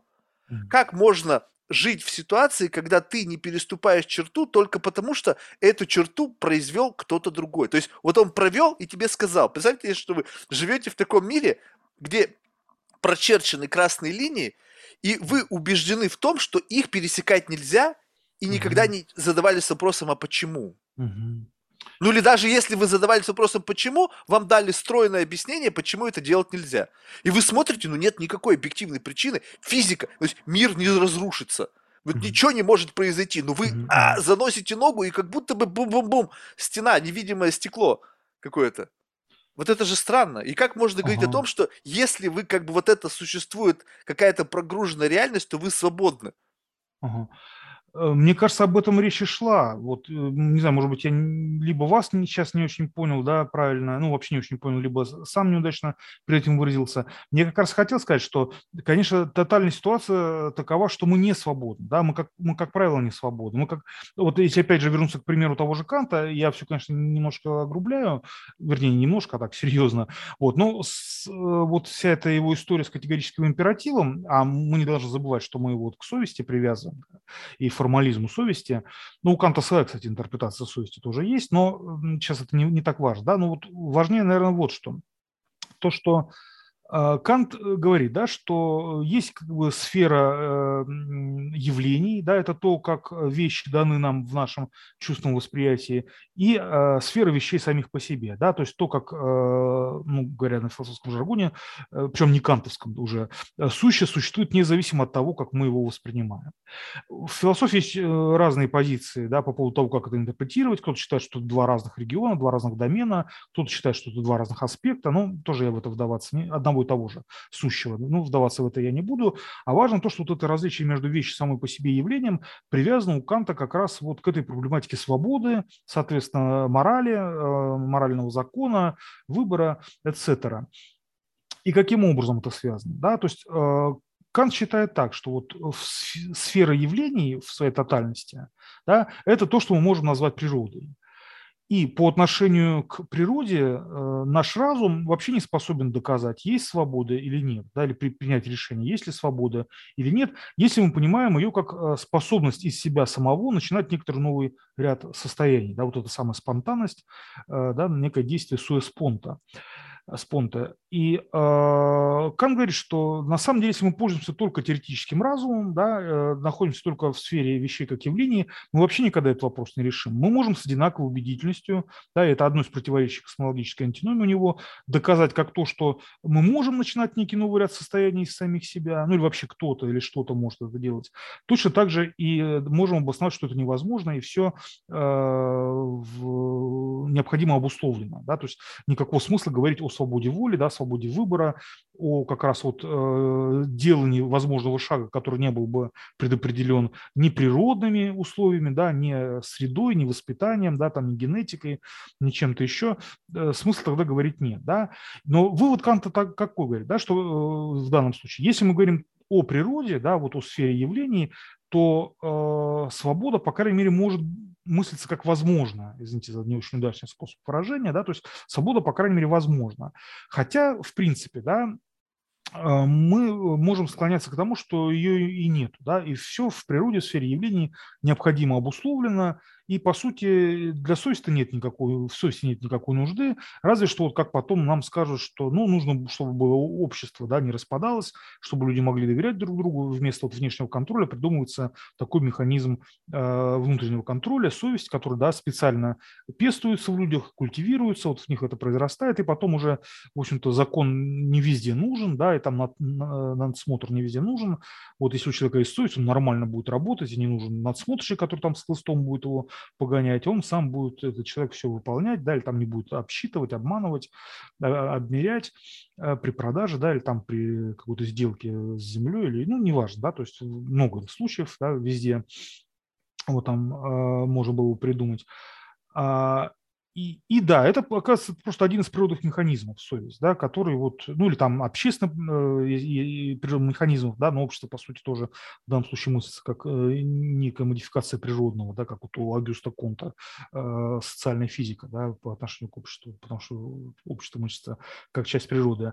Но Кан говорит, что мы не должны забывать, что мы не э, только части природы, да, мы не только явление среди явлений, да, и тут мы постоянно вот э, как раз э, действуем не как совестливые свободные существа, а мы действуем, действуем согласно гипотетическим императивам, да, то есть повелениям, которые э, показывают нам, как достигать некоторые цели, да, и они зависят от внешней материи желания мы хотим, да, например, э, заработать много денег, мы устраиваемся в какую-то престижную компанию. Да. Мы не хотим, э, допустим, заболеть э, онкологией, и каждый год или, там, или в пол, раз в полгода проходим скрининги, да, профилактические осмотры какие-то и так далее, и так далее. В этом нет ничего плохого, но это вполне природные действия. Да. А вот есть некоторые исключительные ситуации, такие, да, когда действительно есть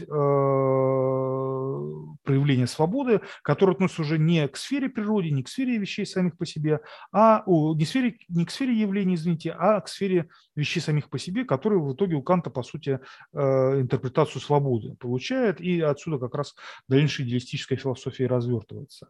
Вот, и Кант говорит, да, что да, как правило, мы э, действуем как э, природные существа, но есть исключительные случаи, в которых мы поступаем как свободные существа. Да? Например, тогда, когда мы э, совершаем поступок ввиду угрозы да, своему собственному, там, ну, прежде всего, существованию, жизни, э, в меньшей степени, может быть, там, благополучию да, или здоровью в качестве природных существ.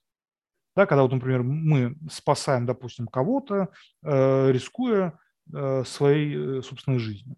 Да. Э, вот этот выбор, который как раз совершается нашей совестью против природы, да, любой природный поступок, да, вернее, любая природная мотивация, прежде всего, заставила бы нас сохранить собственную жизнь. Вот, и не рисковать. Да, в безопасности. А разве мы... совесть здесь при... Э, э, ну, участвует в принятии решения?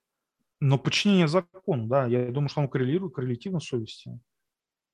Хотя вы правы, это, в общем, надо, надо подумать. Ну, Мне кажется, моя совесть под, включится потом, что если ты это не сделал, и, и что-то произойдет, что тебя будет, как бы, что осознавая, что ты мог, и ты это не сделал, вот тут заработает совесть. Mm. В момент принятия решения, спонтанного какого-то, там mm. что-то другое включается. Что-то другое движет тебя, как бы вот э, совершать поступок контрпродуктивный с точки зрения mm. собственного самосохранения. Угу. Ну, вот это спорный момент. То есть мой опыт подсказывает, что, наверное, совесть уже включается. Хотя... Да, но как вы можете знать? Вот скажем так, угу. что вот, вот, вот, вот, вот ситуация такая. Вы да. человек, который воевал. Ага. И однажды вы, допустим, ну, попали в ситуацию, когда вы как бы так э, ретроспективно, смотря на ситуацию, понимали, что вы могли бы спасти человека, если бы приняли какое-то mm-hmm. решение. То есть какой-то дрил происходит, то есть вы mm-hmm. в голове выстраиваете модель, когда вы могли бы изменить ауткам. Угу. Вы ее проработали, у вас появилась запись в вашей голове, что вот это могло быть, ты это не сделал, угу. вот угу. тебе долг, вот тебе угу. письмо от совести, что ты угу. как бы мог, но не сделал. В следующий раз в какой-то ситуации возникает какой-то ивент, когда вы выстраиваете модель, которая плюс-минус приво- может привести к подобному исходу, вы включаетесь, потому что у вас есть долг. Вы не хотите, чтобы вам новый долг этот выписали.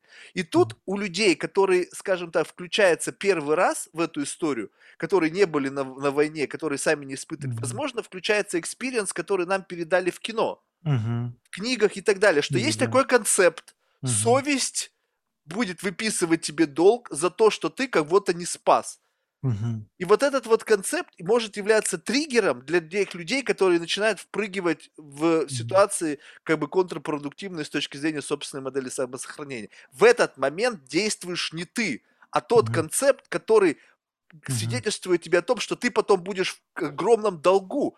И, возможно, некие сигналы о том, что вот у кого PTSD, вот эти вот синдромы, это вот посттравматические, которые...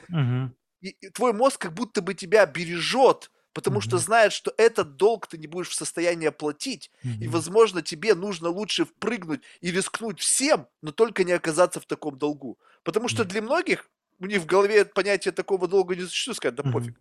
Я, да. главное, вот я здоров, а там что происходит, да каждый день кто-нибудь гибнут, да, люди, да, как мухи, да. что теперь, да пофиг. То да, есть да, вот да. чувствуете, что вот здесь вот как будто бы это не просто так, что угу. это какая-то внутренняя сложная система, которая свидетельствует о том, что этот долг будет слишком большой. И ты угу. рискуешь всем, только чтобы не оказаться в долгу.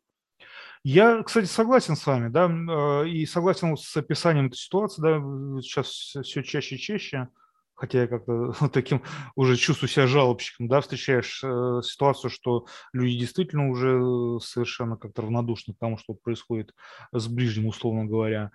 Вот, и совесть как-то даже не мучит по этому поводу. А джастинг ну, произошел. Все, теперь да. это как бы не, вот, не, не, неоплачиваемый долгом не является для многих людей. Да, да. Ну, в общем, сейчас не буду я вот в это углубляться. Да, я просто хочу сказать, что мне кажется, да, да, то есть, конечно, эти концепты, они приходят откуда-то, да, и даже к тому, кто вот первый раз, э, я думаю, даже, допустим, во время военных действий, да, или там какой-то чрезвычайной ситуации, Э, помогает людям, да, вот э, все равно этот концепт уже откуда-то взялся, да.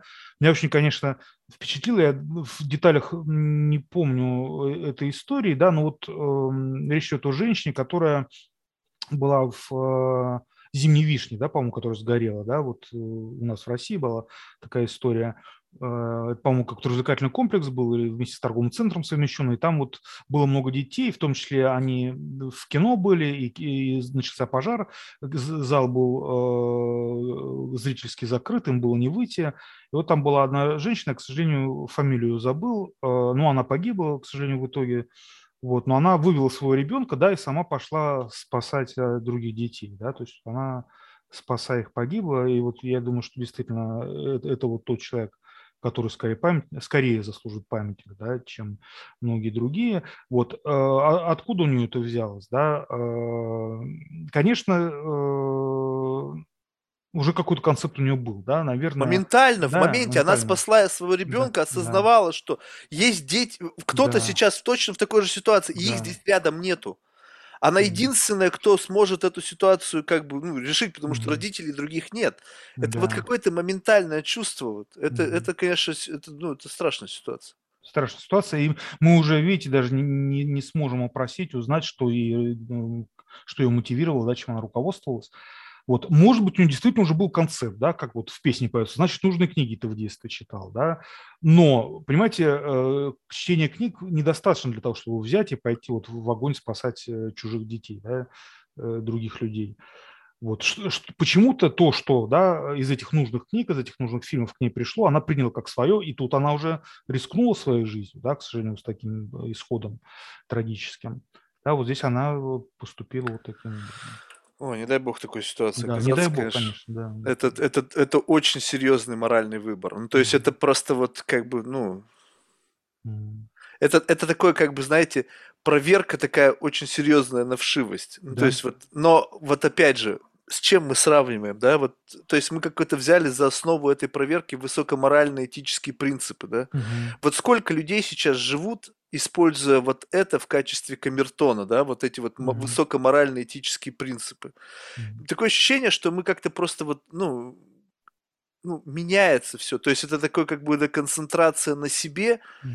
и, безусловно, есть там огромное количество людей, которые при, по-прежнему используют, ну, другую систему координат, да, mm-hmm. но как-то это все отдаляется, поскольку в силу того, что мы как бы разделяемся, то есть как-то закапсулируемся в каком-то таком мирке, у нас такие неестественные подключения к чужому миру, mm-hmm. уже даже в каком-то вот виртуальном пространстве, да, да вот да, мы как бы условно да. с вами как бы какой-то мостик проложили из mm-hmm. вашего бабла в мой, и как mm-hmm. друг друга видим, но это не, не, не то же самое, то есть это такое ощущение, что это вообще какая-то искусственная модель, то есть вообще даже не факт, что вы как бы есть, и я сейчас не один в комнате, и просто как будто бы какая-то ментальная конструкция, mm-hmm. какой-то концепт, да, и я просто вот обтачиваю об это свои мысли. То есть вот до такой да. степени как-то дехуманизация происходит, что ты как бы вот это просто какая-то вот концепция. То есть mm-hmm. на человека смотришь не на как личность, там, живущая, mm-hmm. переживающая, а просто воспринимаешь то, что он транслирует, и этого как будто бы достаточно. Ой, да, я с вами соглашусь. И действительно, мой, мой опыт очень похож вот на то, сегодняшний, на текущий опыт, да, вот на то, что вы сейчас сказали. То есть, э, действительно, я чувствую какие-то происходят изменения. Мне просто о них сложно судить, э, скажем так, ну, профессионально, да, то есть здесь я могу поделиться своим опытом, да, какое-то свое суждение э, любительское такое, да, дилетантское вынести. И часто и с товарищами тоже мы это обсуждаем, да, мы чувствуем, что разрыв вот между, допустим, нашим поколением и молодежью, которая сейчас приходит, очень большой и, видимо, больше, чем, например, у нас с нашими родителями был. И вообще вот что-то изменяется так, так, да, что становится для нас совершенно непонятным и неузнаваемым. Но, но тут мне сложно судить, потому что я как обыватель здесь рассуждаю, да, то есть у меня нет каких-то социологических данных, да, чтобы сказать, вот действительно, какие группы э, еще придерживаются э, вот совести, да, э, людей и где, да, там в каких регионах мира, может быть, действительно есть культура, где этого никогда и не было, да, какие э, руководствуются только своими интересами, э, кто-то удачно совмещает, балансирует то и другое, да, потому что с собственными интересами тоже нельзя принять пренебрегать, да, то что и Кант там говорит, что, ну, тут я немножко, конечно, э, под э, Канта э, на свою сторону перетягивает, да, но он тоже говорит, что на самом деле, когда э, ты понимаешь, что нужно уважать, да, любое разумное, практически разумное существо, да, в том числе человеческую, и прежде всего человеческую личность, да, человеческое лицо, да, то прежде всего ты должен себя уважать, да, и значит, все-таки не пренебрегай своими интересами, да, заботься о своем здоровье, о своем благосостоянии. Тут прагматика к этому привязывается тоже. Вот. Но у меня просто нет объективных данных, да, чтобы вот об этом судить, делать какое-то заключение, да, что вот, да, сейчас что-то такое происходит. интуитивно я согласен с вами, да, вот как-то вот все именно так и поворачивается. Я, я думаю, что все равно как бы у каждого вот на этом эквалайзере настройка mm-hmm. по совести есть. Mm-hmm. То есть нельзя сказать, что есть люди, у которых этой настройки нет. Mm-hmm. Вопрос в том, что как бы у каждого вот этот вот э, индикатор, он выведен на разную как бы уровень. Mm-hmm. То есть, возможно, там, где мы ничего не чувствуем, да, у кого-то mm-hmm. уже как бы там несколько этажей выше, да, и mm-hmm. наоборот, что мы кажется, что вот это потолок восприятия, у кого там еще несколько mm-hmm. пунктов выше. Mm-hmm. Просто на самом деле любопытно, почему mm-hmm. вот эта вот настройка, она разная. И если она разная, соответственно, ты можешь управлять этим. Ну, то есть, mm-hmm. чисто теоретически, представим себе, что мы можем, то есть соберем там 100 человек совершенно разных, и будем тестировать границы совести на основании какого-то одного концепта. Ну, скажем так, какой-то ситуации, да, или там явления, либо еще чего-то. И выключим абсолютно ложь, ну, скажем так, что никто в этом опросе не будет врать. Ну, такой ментальный эксперимент, да?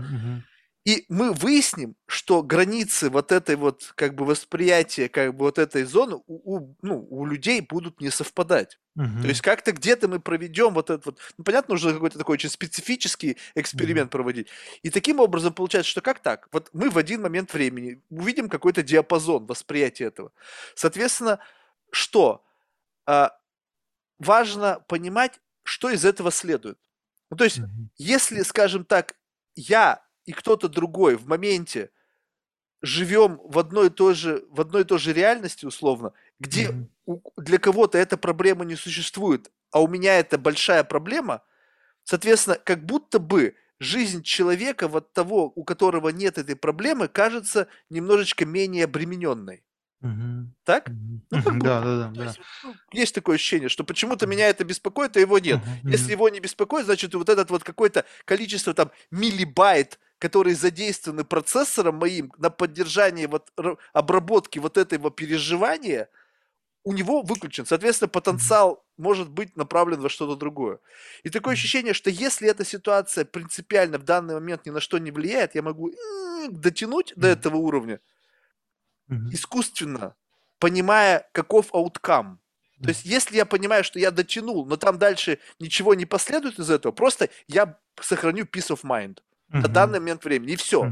Это не значит, что я как бы делаю что-то, я таким становлюсь на путь какой-то там неправедный. А просто в этот самый момент я понимаю, что здесь мне нужно просто чуть-чуть дотянуть наверх, чтобы сохранять какой-то в голове гомеостаз, вот этот э, эмоциональный эквилибриум. Вот, вот это, думаете, можно вот прям в моменте, не, не навсегда, а вот просто как бы case by case вот эту штуку двигать, чтобы сохранять какое-то гармонию с самим собой. Я думаю, этот что долг потом не выписывался. Я думаю, что, как правило, де-факто так и происходит у людей. Да? То есть вот есть какие-то... Совесть, она все-таки в каких-то исключительных ситуациях включается, как и моральный закон, да, когда мы действуем не по гипотетическому императиву преследования какой-то ну, цели, да, а, безусловно, себя подчиняем моральному закону. Так, так же и совесть. Э, вот. Но де-факто происходит как раз, как правило, именно подвижки, подвигаются. Да? То есть вот с, тем примером, который вы приводили. Да, вот, кстати, э, само по себе, например, э, то обстоятельство, что лгать тоже морально плохо, да, и совесть должна нам говорить, что лгать не надо. Все это можно действительно потихоньку двигать, да, потому что можно сначала соврать там в, в одном, в какой-то мелочи, да, что там не я съел булочку, да, и которую кто-то оставил, вот, или я вот не могу пойти с тобой, потому что там куда-то в кино или в театр, потому что я по делам должен уехать, а на самом деле я дома на диване хочу поваляться, то, что устал и так далее. Да, а потом побольше, побольше, побольше. Это все... Я, я с вашим описанием, безусловно, согласен этой ситуации. Мне еще понравилась сама идея, вот, к сожалению, я как-то не сталкивался. Наверняка что такое должно быть, но я этого не видел. Да, действительно, на уровне психологического эксперимента вот эту совесть, да, э, методологически выверено, да, чтобы это было все запротоколировано, чтобы это потом были выведены формулы определенно посмотреть, как это варьируется у ну, каких-то групп людей, да, которые тоже будут по определенным принципам С честностью отобраны. не решите вопрос. Здесь нужно mm-hmm. сыворотку правды всем колоть. Ну, то есть mm-hmm. как-то, потому что люди, боясь социального осуждения, могут говорить одно, а думать по-другому. Ну, то есть, как mm-hmm. бы, это, скажем так, может быть, я тысячу раз это делал наедине mm-hmm. с самим собой, mm-hmm. но никогда не скажу вам, поскольку я ну, понимаю, понятно, что это да, будет да. социальная ошибка. Поэтому этот эксперимент, согласен. он... Вы знаете, что любопытно? Вот uh-huh. тут э, важный момент, мне кажется, когда происходит челленджинг. Вот uh-huh. кто с кем спорит. Ну, скажем так, вот пример, да, вот совесть. Я про себя, да, допустим, да, съесть да. что-то сладкое. Потом да. это меня будет мучить. Ну, то ага. есть я понимаю, что я опять сам себе наврал. Я, ну, ага. вот в этот момент кто с кем борется. То есть кто-то говорит, что есть какое-то понятие свободы воли. Ну, э, вернее, свободы воли, как же это? Э, сила воли, да? То есть ага. я как будто бы волевым усилием препятствую возникновению негативных последствий, которые потом будут выступать в качестве долга.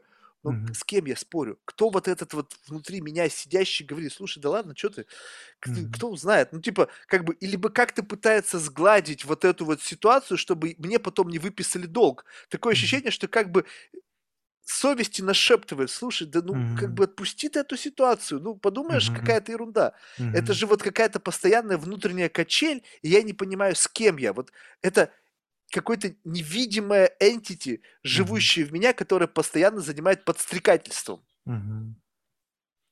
Да, но это вот как раз вопрос, который, мне кажется, даже лучше не феноменологии адресовать, а психоанализу. У них там вся эта топика вот этих инстанций разобран. Там есть я, есть а, сверх я. но это же феномен, что внутри нас живет какой-то подстрекатель, да, который постоянно, как бы, на момент, когда вот есть определенный праведный путь, ну, скажем так, условно, вот есть да, правильный да, путь, не да, ешь, сладкое да. это плохо. Да. И тут есть альтернативный путь, такая да, дорожка там через да, лесок да, какая-то, да, да? да, да это да. такой штрафной биатлонный Очень круг. узнаваемо, да. Она, она как бы штрафной круг в биатлоне, но он да. потом тебя возвращает обратно на да. твой путь. И как будто бы этот ивент, он как будто бы не существовал. Он прошел, и mm-hmm. ты как бы лишний путь пробежал, возможно, mm-hmm. вот этот лишний путь, как раз лишний круг, это несколько там часов твоей жизни, вот эта булочка да. стоила, так? Да-да-да. И ты а булочку это... все равно получил. Да, ты на этот путь сходил, жизнь сократил, и в конечном да. итоге вернулся обратно на дорогу своего пути. Но с чем? Да. С осознаванием того, что, блин, как же так? Ну вот common sense был, ну не ешь, да. вредно но кто-то тебя переубедил. И вот этот вот кто-то, либо там что-то, не знаю как то это же ну какой-то некий феномен. И вот как бы взять его, в, в, обуздать, ага. как бы понять, либо даже не то, чтобы обуздать, а просто выключить. Потому что в хорошую-то сторону меня никто не подстрекает. Ну, то есть, согласитесь, вот есть да. подстрекатель, который только в плохую сторону всегда ведет. В хорошую это приходится бороться. То есть mm-hmm. в хорошую, как будто бы это такой верный путь единый и постоянно подстрекание в плохое. Mm-hmm. А потому что хорошее не приносит удовольствия, а плохое приносит удовольствие. Ну а как бы вот это изменить? Вот представьте себе, что вот у нас uh-huh. есть на чаше какая-то вот э, зависимость от плохого в качестве uh-huh. получения какой-то какого какой-то положительной эмоции. Uh-huh. Можно ли взять и как бы вот это как бы как-то подвинуть вот эту вот ментальную штуку, чтобы она как бы вот инлайн была. Я делаю что-то правильно и в то же время получаю от этого удовольствие.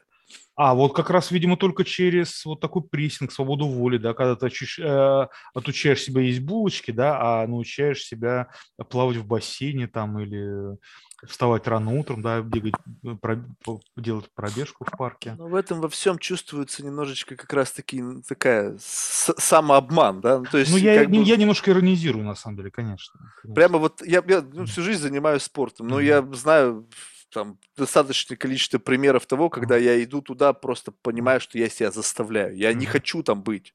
Я, я, я знаю, что потом, в конечном итоге, когда это все произойдет, я буду доволен тем, что я себя преодолел. Ну, то есть там накрутится куча всяких вот этих вот объяснялок, да, каких-то там вот, которые потом, как бы вот уже спустя какое-то время обоснуют мне, что я это сделал не зря.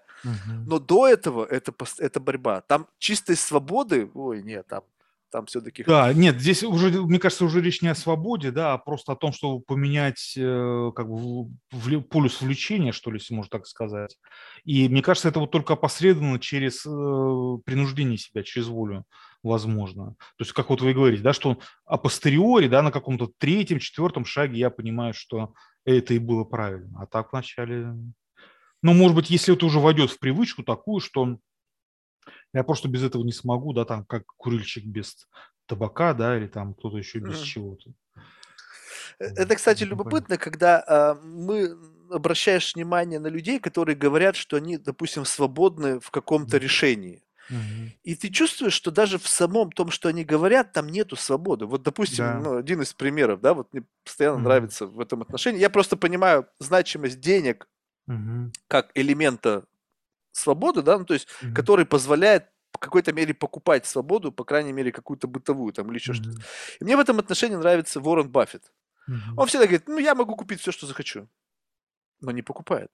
Mm-hmm. То есть вот в этот момент что? То есть очевидно, что а, как бы а, основываясь на его финансовом профайле, это так. Mm-hmm. Но если ты это не делаешь, то есть вот тут вот, вот, вот какой-то у меня вот здесь вот момент очень специфический, что если могу, но не делаю, то mm-hmm. как будто бы не можешь это сделать. Mm-hmm. Ну, то есть, когда я могу, то я как бы и делаю. Mm-hmm. Если я могу, но не делаю, то я не могу. Да. Вы очень философски рассуждаете, кстати говоря. Это вот э, очень философичное, даже метафизичное рассуждение, потому что на самом деле еще со времен Аристотеля мы знаем, что о возможности вне действительности мы ничего не можем судить. Да? То есть, э, по возможности мы можем судить только о том, была она или нет, только когда действие есть.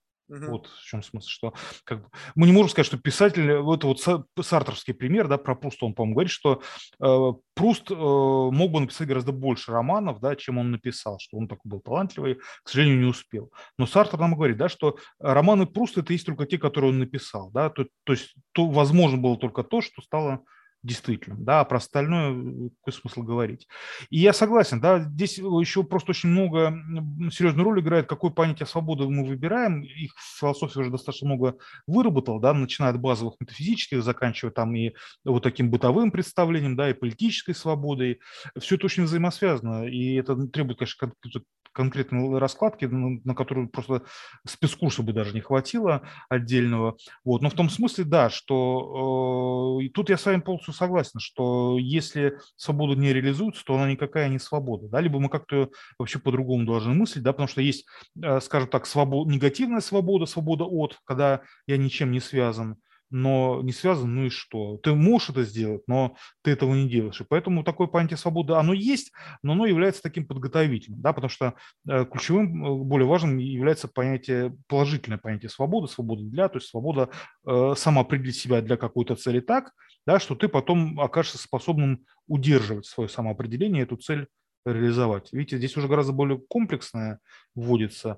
И, конечно, можно сказать так, да, что без негативной свободы позитивной тоже не было бы э, реализуемой, да, потому что если э, я полностью там связан, да, нахожусь в темнице, или там, например, у меня нету средств вообще ни для чего, то, конечно, сложно, да, хотя тоже можно, потому что и вот люди, которые по-настоящему обладают свободой, да, и способны в том числе свою волю, да, свободно определить, они и из нищенства, да, из нищеты способны, вот, например, стать состоятельными людьми, да, или там, э, совершить тот же э, самый поступок моральный тогда, когда для этого нет никаких условий, да, когда, в общем, ждет их гибель, например, с большой вероятностью. Знаете, что любопытно, что как бы преследуя свободу, в конечном итоге мы становимся крайне несвободны и становимся заложниками преследования свободы, что делает mm-hmm. нас опять несвободными. Mm-hmm. Вот просто, да. вот не кажется ли вообще в принципе, что вот так вот объективно, что стремление к свободе – это путь к одиночеству? Да, это безусловно, потому что свобода, она предполагает одиночество. Точно так же, эти, на самом деле, все темы, которые мы сегодня обсуждали, смерть, свобода, совесть – это все коррелятивные вещи, так или иначе.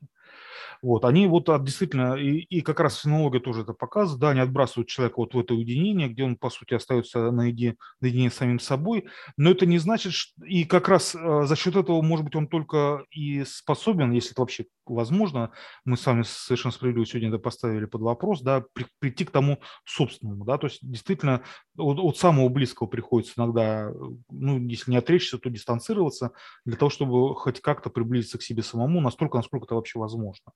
Но э, мы должны спросить, а может быть возможный обратный путь, да, вот когда мы уже пришли к себе, нашли в себе хотя бы что-то свое, да, может мы можем отсюда раскрутить все обратно, да, и уже вернуться к близким людям, да, или там, к, например, к местам, где нам нравится, где нам хорошо жить, к занятиям, которые нас увлекают, не просто слепо, да, как нам было навязано, традицией, родителями, семьей, школой, религией или отсутствием религии, да, э, что здесь не имеет э, вообще нет никакой разницы между тем и другим прийти к этому из самих себя. Вот э, мы с вами все время э, тоже говорили о негативной такой функции философии, да, о критической функции философии, чтобы подвергнуть критике, чтобы э, удалить все ненужное, да, э, все чужое, навязанное и так далее, и так далее вот, прийти вот к этому одиночеству, да, а гораздо более сложный шаг, наоборот, верну, потому что на критике философ очень легко сделать себе символический капитал, да, э, развенчал этого, опроверг того, раскритиковал третьего, все, ты герой, все аплодируют, говорят, о, молодец, очень здорово, да, а самый сложный шаг обратный, да, это выйти вот из этого одиночества и прийти э, к друзьям, к возлюбленным, да, там, к родителям, к единомышленникам, э, опять-таки, вот к своим занятиям, но уже так, чтобы это было понятно, что это твое, да, не слепое, не навязанное, а свободно избранное и принятое. Вот это, конечно, сложный шаг. И, ну, честно говоря, я вот в истории философии не видел, чтобы кто-то до конца его проделал. То есть они, они декларировались, но это, знаете, это как раз-таки какая-то микроинженерия. В моей голове это выглядит так, скажем так, объективно, что я нахожусь пока на пути к, к себе, да, ну, то есть Да. не знаю, сколько этот путь займет, но, по крайней мере, за счет вот общения с такими людьми, как вы, это позволяет мне как бы откалывать кусочки как бы не того, как бы не меня, да, то есть я пытаюсь как бы прогонять это все через это, через восприятие действительности других людей и как бы видеть, что если у нас с вами что-то на что-то схожий взгляд, значит, а мы с вами абсолютно незнакомые, наши жизни не пересекались, значит, мы подключены к какой-то одной информационной системе. Наш пролечили, условно, или как-то мы подгрузили один и тот же концепт. Значит, это у нас общее, и значит, это не мое, потому что вряд ли, озвучивая что-то свое, это найдет у вас в голове как бы подтверждение, потому что мое, мое, оно может быть ну, вот только в моей голове жить, и для других людей оно будет абсолютно непонятно. То есть, как только я чувствую сигналы, что это как бы вот непонятно, Марк, я тебя не понял, ты вообще где-то там, это как бы я оставляю это при себе, это мое, так, стоп. Значит, я буду тестировать это дальше с другими людьми. Но с точки зрения обратного эффекта, что происходит? То есть создается некий аватар, который общается с миром. То есть я как бы движусь вглубь себя, и в то же время мне нужно составлять модель взаимодействия с миром, такой какой-то конструкт. Я создаю какой-то entity, условно там, какого-то марка, mm-hmm. которого я наделяю частями, как бы характеристиками себя, ну, то есть в какой-то мере вот тех вот как бы пониманий себя, наделяя его определенным набором чем-то. И он в то же время и, и, имеет набор соци необходимых, как бы культ, как бы socio-appropriate каких-то характеристик, которые позволяют мне избежать клима социопата. Uh-huh, uh-huh. Ну, потому что вот внутри, чем я ближе приближаюсь к себе, тем с точки зрения социального вот какого-то вот, ну, агента, да, я как бы начинаю как бы выпадать из этой бойны, потому что, ну, когда ты честен самим собой, когда mm-hmm. у тебя там нету вот этих всяких наворотов, люди не готовы тебя воспринимать таким, mm-hmm. они не в состоянии да, принять тебя, тебя, они в состоянии принять социально одобряемую модель тебя. И вот этот как раз некий аватар. У него есть характеристики тебя, которые ты сам решил наделить их. То есть ты берешь и выбираешь, так, вот это я разобрал в себе, вот эту штуку я себе повешу, опознавательный знак, mm-hmm. вот эту, вот эту, вот эту вешать не буду, потому что mm-hmm. не факт, что она срезонирует широкой массы. Но и с точки зрения общения и понимания себя, теперь это все идет через этого аватара. То есть mm-hmm. сначала аватар сталкивается с тем или иным явлением, он как бы попадает в обезьянник, mm-hmm. вот эта мысль. И потом я, я смотрю на эту штуку и думаю, взять ее к себе, mm-hmm. осознанно уже взять, Сделает ли это меня лучше? Позволит ли мне, Мгм. наоборот, вот этот инструмент глубже копнуть в себя, что-то еще отшелушить или нет? И вот этот вот буферный марк, условно, который живет между мной и окружающим миром, теперь является тем самым как бы entity, который взаимодействует с окружающей средой. Но это такая инженерия. То есть Мгм. это, я этого марка могу потенциально, если я вот хорошо понимаю, как это сделать любым. Мгм. То есть в зависимости от ситуации. И как будто бы раньше это называлось лицемерием. Мгм. Ну, то есть, по сути, что? Объективно так.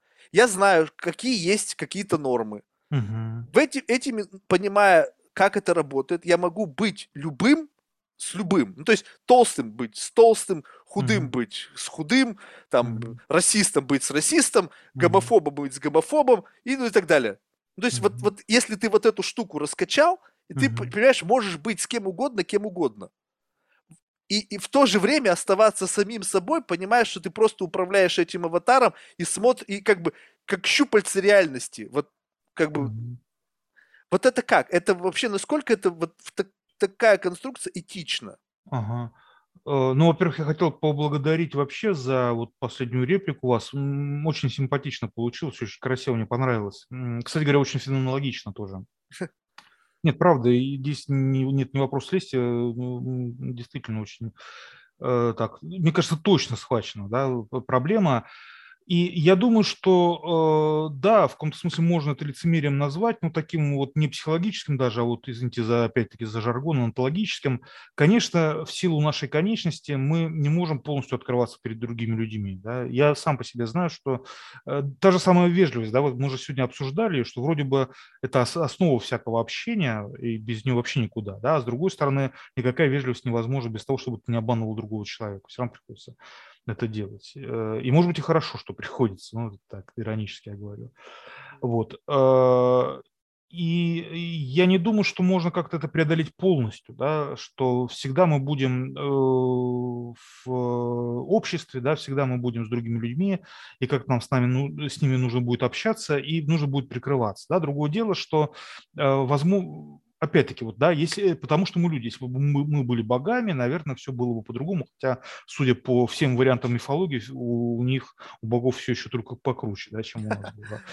Вот, но вопрос, мне кажется, в том, насколько, может быть, какие-то островки, да, вот этой э, собственности э, возможны. Есть, кстати, очень интересная книга э, Теодора Адорна, да, «Жаргон подлинности» или «Жаргон собственности», где он как раз глумится достаточно едко над э, философами, которые апеллируют, в том числе Ясперс, Хайдегер, да, вот к этой Eigentlichkeit немецкой, да, аутентичности, подлинности, собственности, ну, буквально собственности а, немецкого, вот, что это просто жаргонные словечки для них, а ничего за, за ним не скрывается.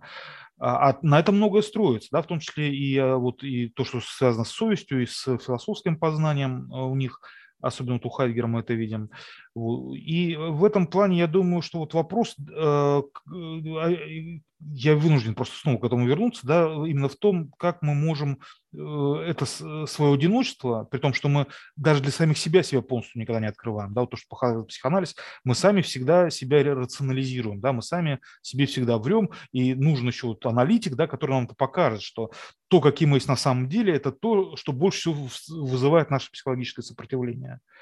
Да? Когда психоаналитик э, говорит нам не то, кем мы есть на самом деле, мы говорим, да, да, да, да, да, конечно, это мы такие. Да? Как только он э, схватывает, да, что такое, каковы мы на самом деле, мы говорим, нет, ну вот все, что угодно, но только не это. Да? И для психоаналитика это всегда маркер, индекс того, что он на правильном пути. Да? Вот с резистенции, сопротивления.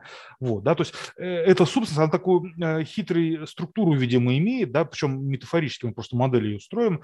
Она не есть некий, некая капсула, да, сфера замкнутая в себе, она как бы всегда сама, вот эта собственность, собственная внутренняя, да, оно всегда ну, не то чтобы расщеплено, да, оно как бы вот удвоено, да, действительно, вот это и тот, кто э, э, себе говорит, дай-ка я съем сладкую булочку, да, и тот, кто говорит себе, нет, не ешь. И то, и другое – это наше собственное, в том все дело, да, и это как раз в психологическом плане очень часто приходит, приводит к сложным психологическим конфликтам вплоть до патологий, да, психи- психиатрических. Вот. Ну, ну, большинство как-то живут с этим, да, ничего, и едят булочку, а потом говорят, ну, булочка, подумаешь. Вот. э, Сутки есть не буду, все, как Да, будто бы да, да. уравновесил. Да, да, да, да, да. Вот, так что все нормально. Ну и, э, и вот вопрос в том, насколько мы все-таки можем, да, из этой замкнутости, из этого пусть раздвоенного одиночества самих себе выйти к другим, да, но для этого нужна какая-то добрая воля, причем как от себя самих, так и от других. Вот в феноменологии это э, в том числе через проблему интерсубъективности, если не решается, то, по крайней мере, вот, я скажу такую словечко, экспонируется, да, но вот это, конечно, тема просто отдельного разговора, очень интересная. Э, Одна из самых слабых, наверное, мест, да, вот это- таких топусов фенологической философии, э, под- ну, достойных критики, но тем не менее пытаются, да, вот они пройти этим путем. Андрей, знаете, в завершении мне любопытно, ну, то есть в завершении будут два вопроса, да? А вот один из них вот такой вот. э, Смотрите, вот в, в ходе нашего разговора вы довольно часто цитировали, ну, тех или иных философов, ну, или просто каких-то людей. Да, да. Вот это, это что? То есть Мгм. вот, ну, как бы, э, зам- заметили разницу в чем? То есть у меня Ага. все, что в голове моей рождалось, это какой-то, возможно, то есть, может быть, это тоже были мысли чужих людей, которых я, наверное, просто не могу подписать за этими Ага. словами, да? Какая-то часть, Да. наверное, это были мои мысли, какие-то там странные, да? То есть Да. они как-то, наверное, может быть, я бы мог под ним подписаться, хотя не факт, да, может быть, я где-то просто услышал, что-то переварил и так далее. Но вот, вот, скажем так, что вот в вашей голове есть вы, И вот, вот цитаты и книги, прочитанные вами за всю жизнь, которые каким-то образом из вас вылетают.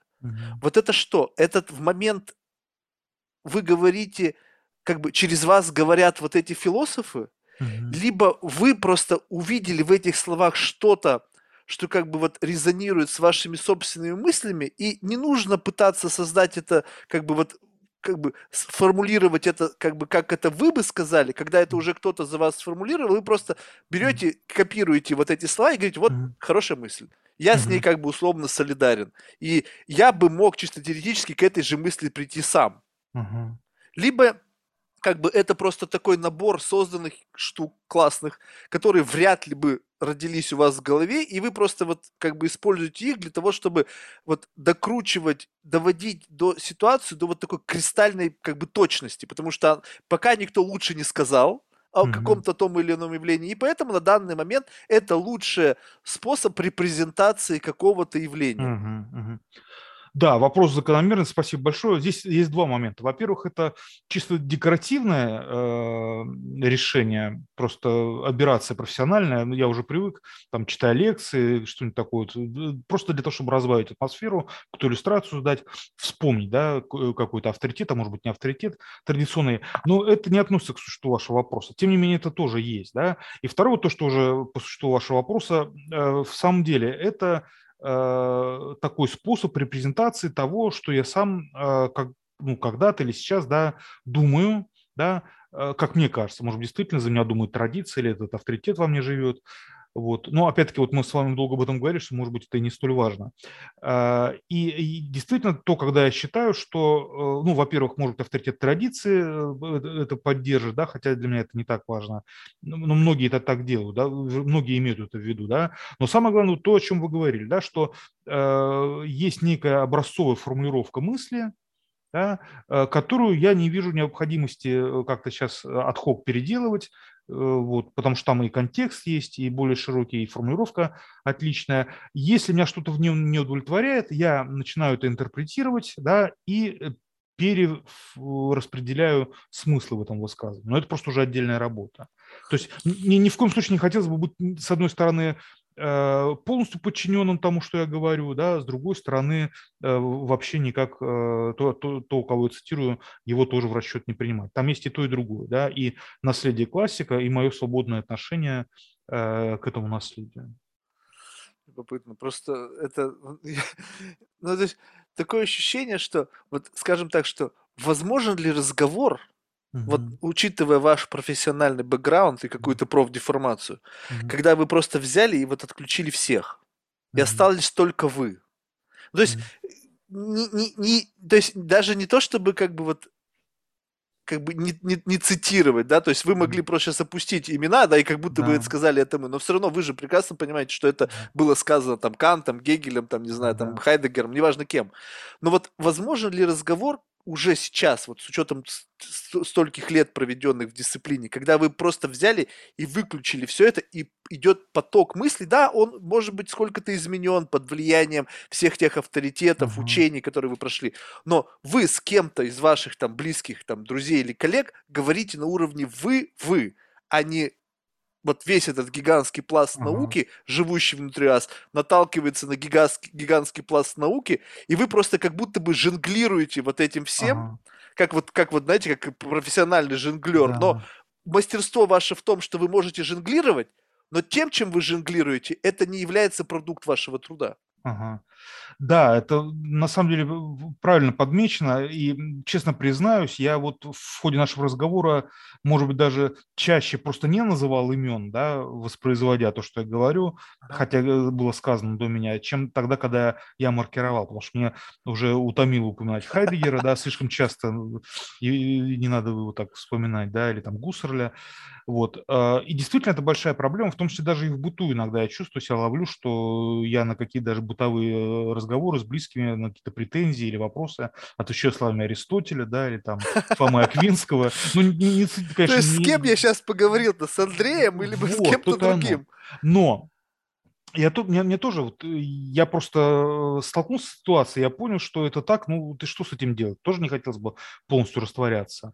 И, конечно, э, риск это очень большой, да, и вот профессиональный риск для, для того, кто специально философию изучает, потому что, как правило, сейчас принято идти через историю философии, э, в отечественной, ну, в российской традиции, да, в немецкой традиции, потому что в англоязычных странах, насколько я понимаю, немножко по-другому, да, э, происходит. Но я думаю, что, видите, речь идет о том, что если бы не было вот этого узнавания, да, о котором говорит Платон, совсем я уж, конечно, до абсурда довожу ситуацию, да, самостоятельность мышления через, опять же, одну цитату ввожу, да, если бы не было узнавания, да, если бы не было чего-то своего уже, да, то никогда бы я не был бы увлечен мыслью Гегеля, да, никогда бы не был увлечен мыслью Платона, или кого-то еще, да, то есть, э, как говорится, фенология к самим вещам, да, если, если сами вещи нас задевают по-настоящему, то можно вспомнить и Платона, и Фому, да, и Гельвец или кого-то еще. Но, в принципе, это цитата, да, то есть действительно э, цитаты имеют значение не, не ради жонглирования, да, и имеет смысл их употреблять, не ради того, чтобы там э, не, не, ну, да, а ради того, чтобы как бы лучше саму вещь, саму проблему высветить. Это, это главное. Это, именно это главное. Супер. Спасибо большое. Было безумно интересно. То есть mm-hmm. вот это вот как раз какие попытка сделать такой некий аджастмент, да, вот этих mm-hmm. вот оптики на некоторые да. моменты. Это было, мне кажется, очень здорово. Знаете, в завершении мы всех наших гостей просим рекомендовать кого-нибудь в качестве потенциального гостя из числа ага. людей, которых вы считаете интересными для себя по той или иной причине. А, сейчас я подумаю. Вы знаете, я не знаю, был ли у вас э, такой выступающий или нет, он тоже феноменолог из Москвы, Михаил Алексеевич Белоусов. Нет. Э, вот, очень интересный э, человек, он и, с одной стороны, вот, читатель очень вдумчивый, и, с другой стороны, он самостоятельный, остроумный, и в нем очень баланс, это все хорошо сбалансировано. Я думаю, будет интересно с ним пообщаться. Если будут нужны какие-то данные, да, его контактные, можно по почте Хорошо. списаться, я пришлю. Супер. Что ж, спасибо да. большое. Еще Большое раз с наступающим вам, Новым годом. Да, и вас. Мне было очень приятно. Я очень много почерпнул. Здесь я не лукавлю из нашего разговора сегодня. Ну, все, спасибо. Я точно так же. Спасибо большое. Да, все, счастливо. До свидания. Да, всего доброго.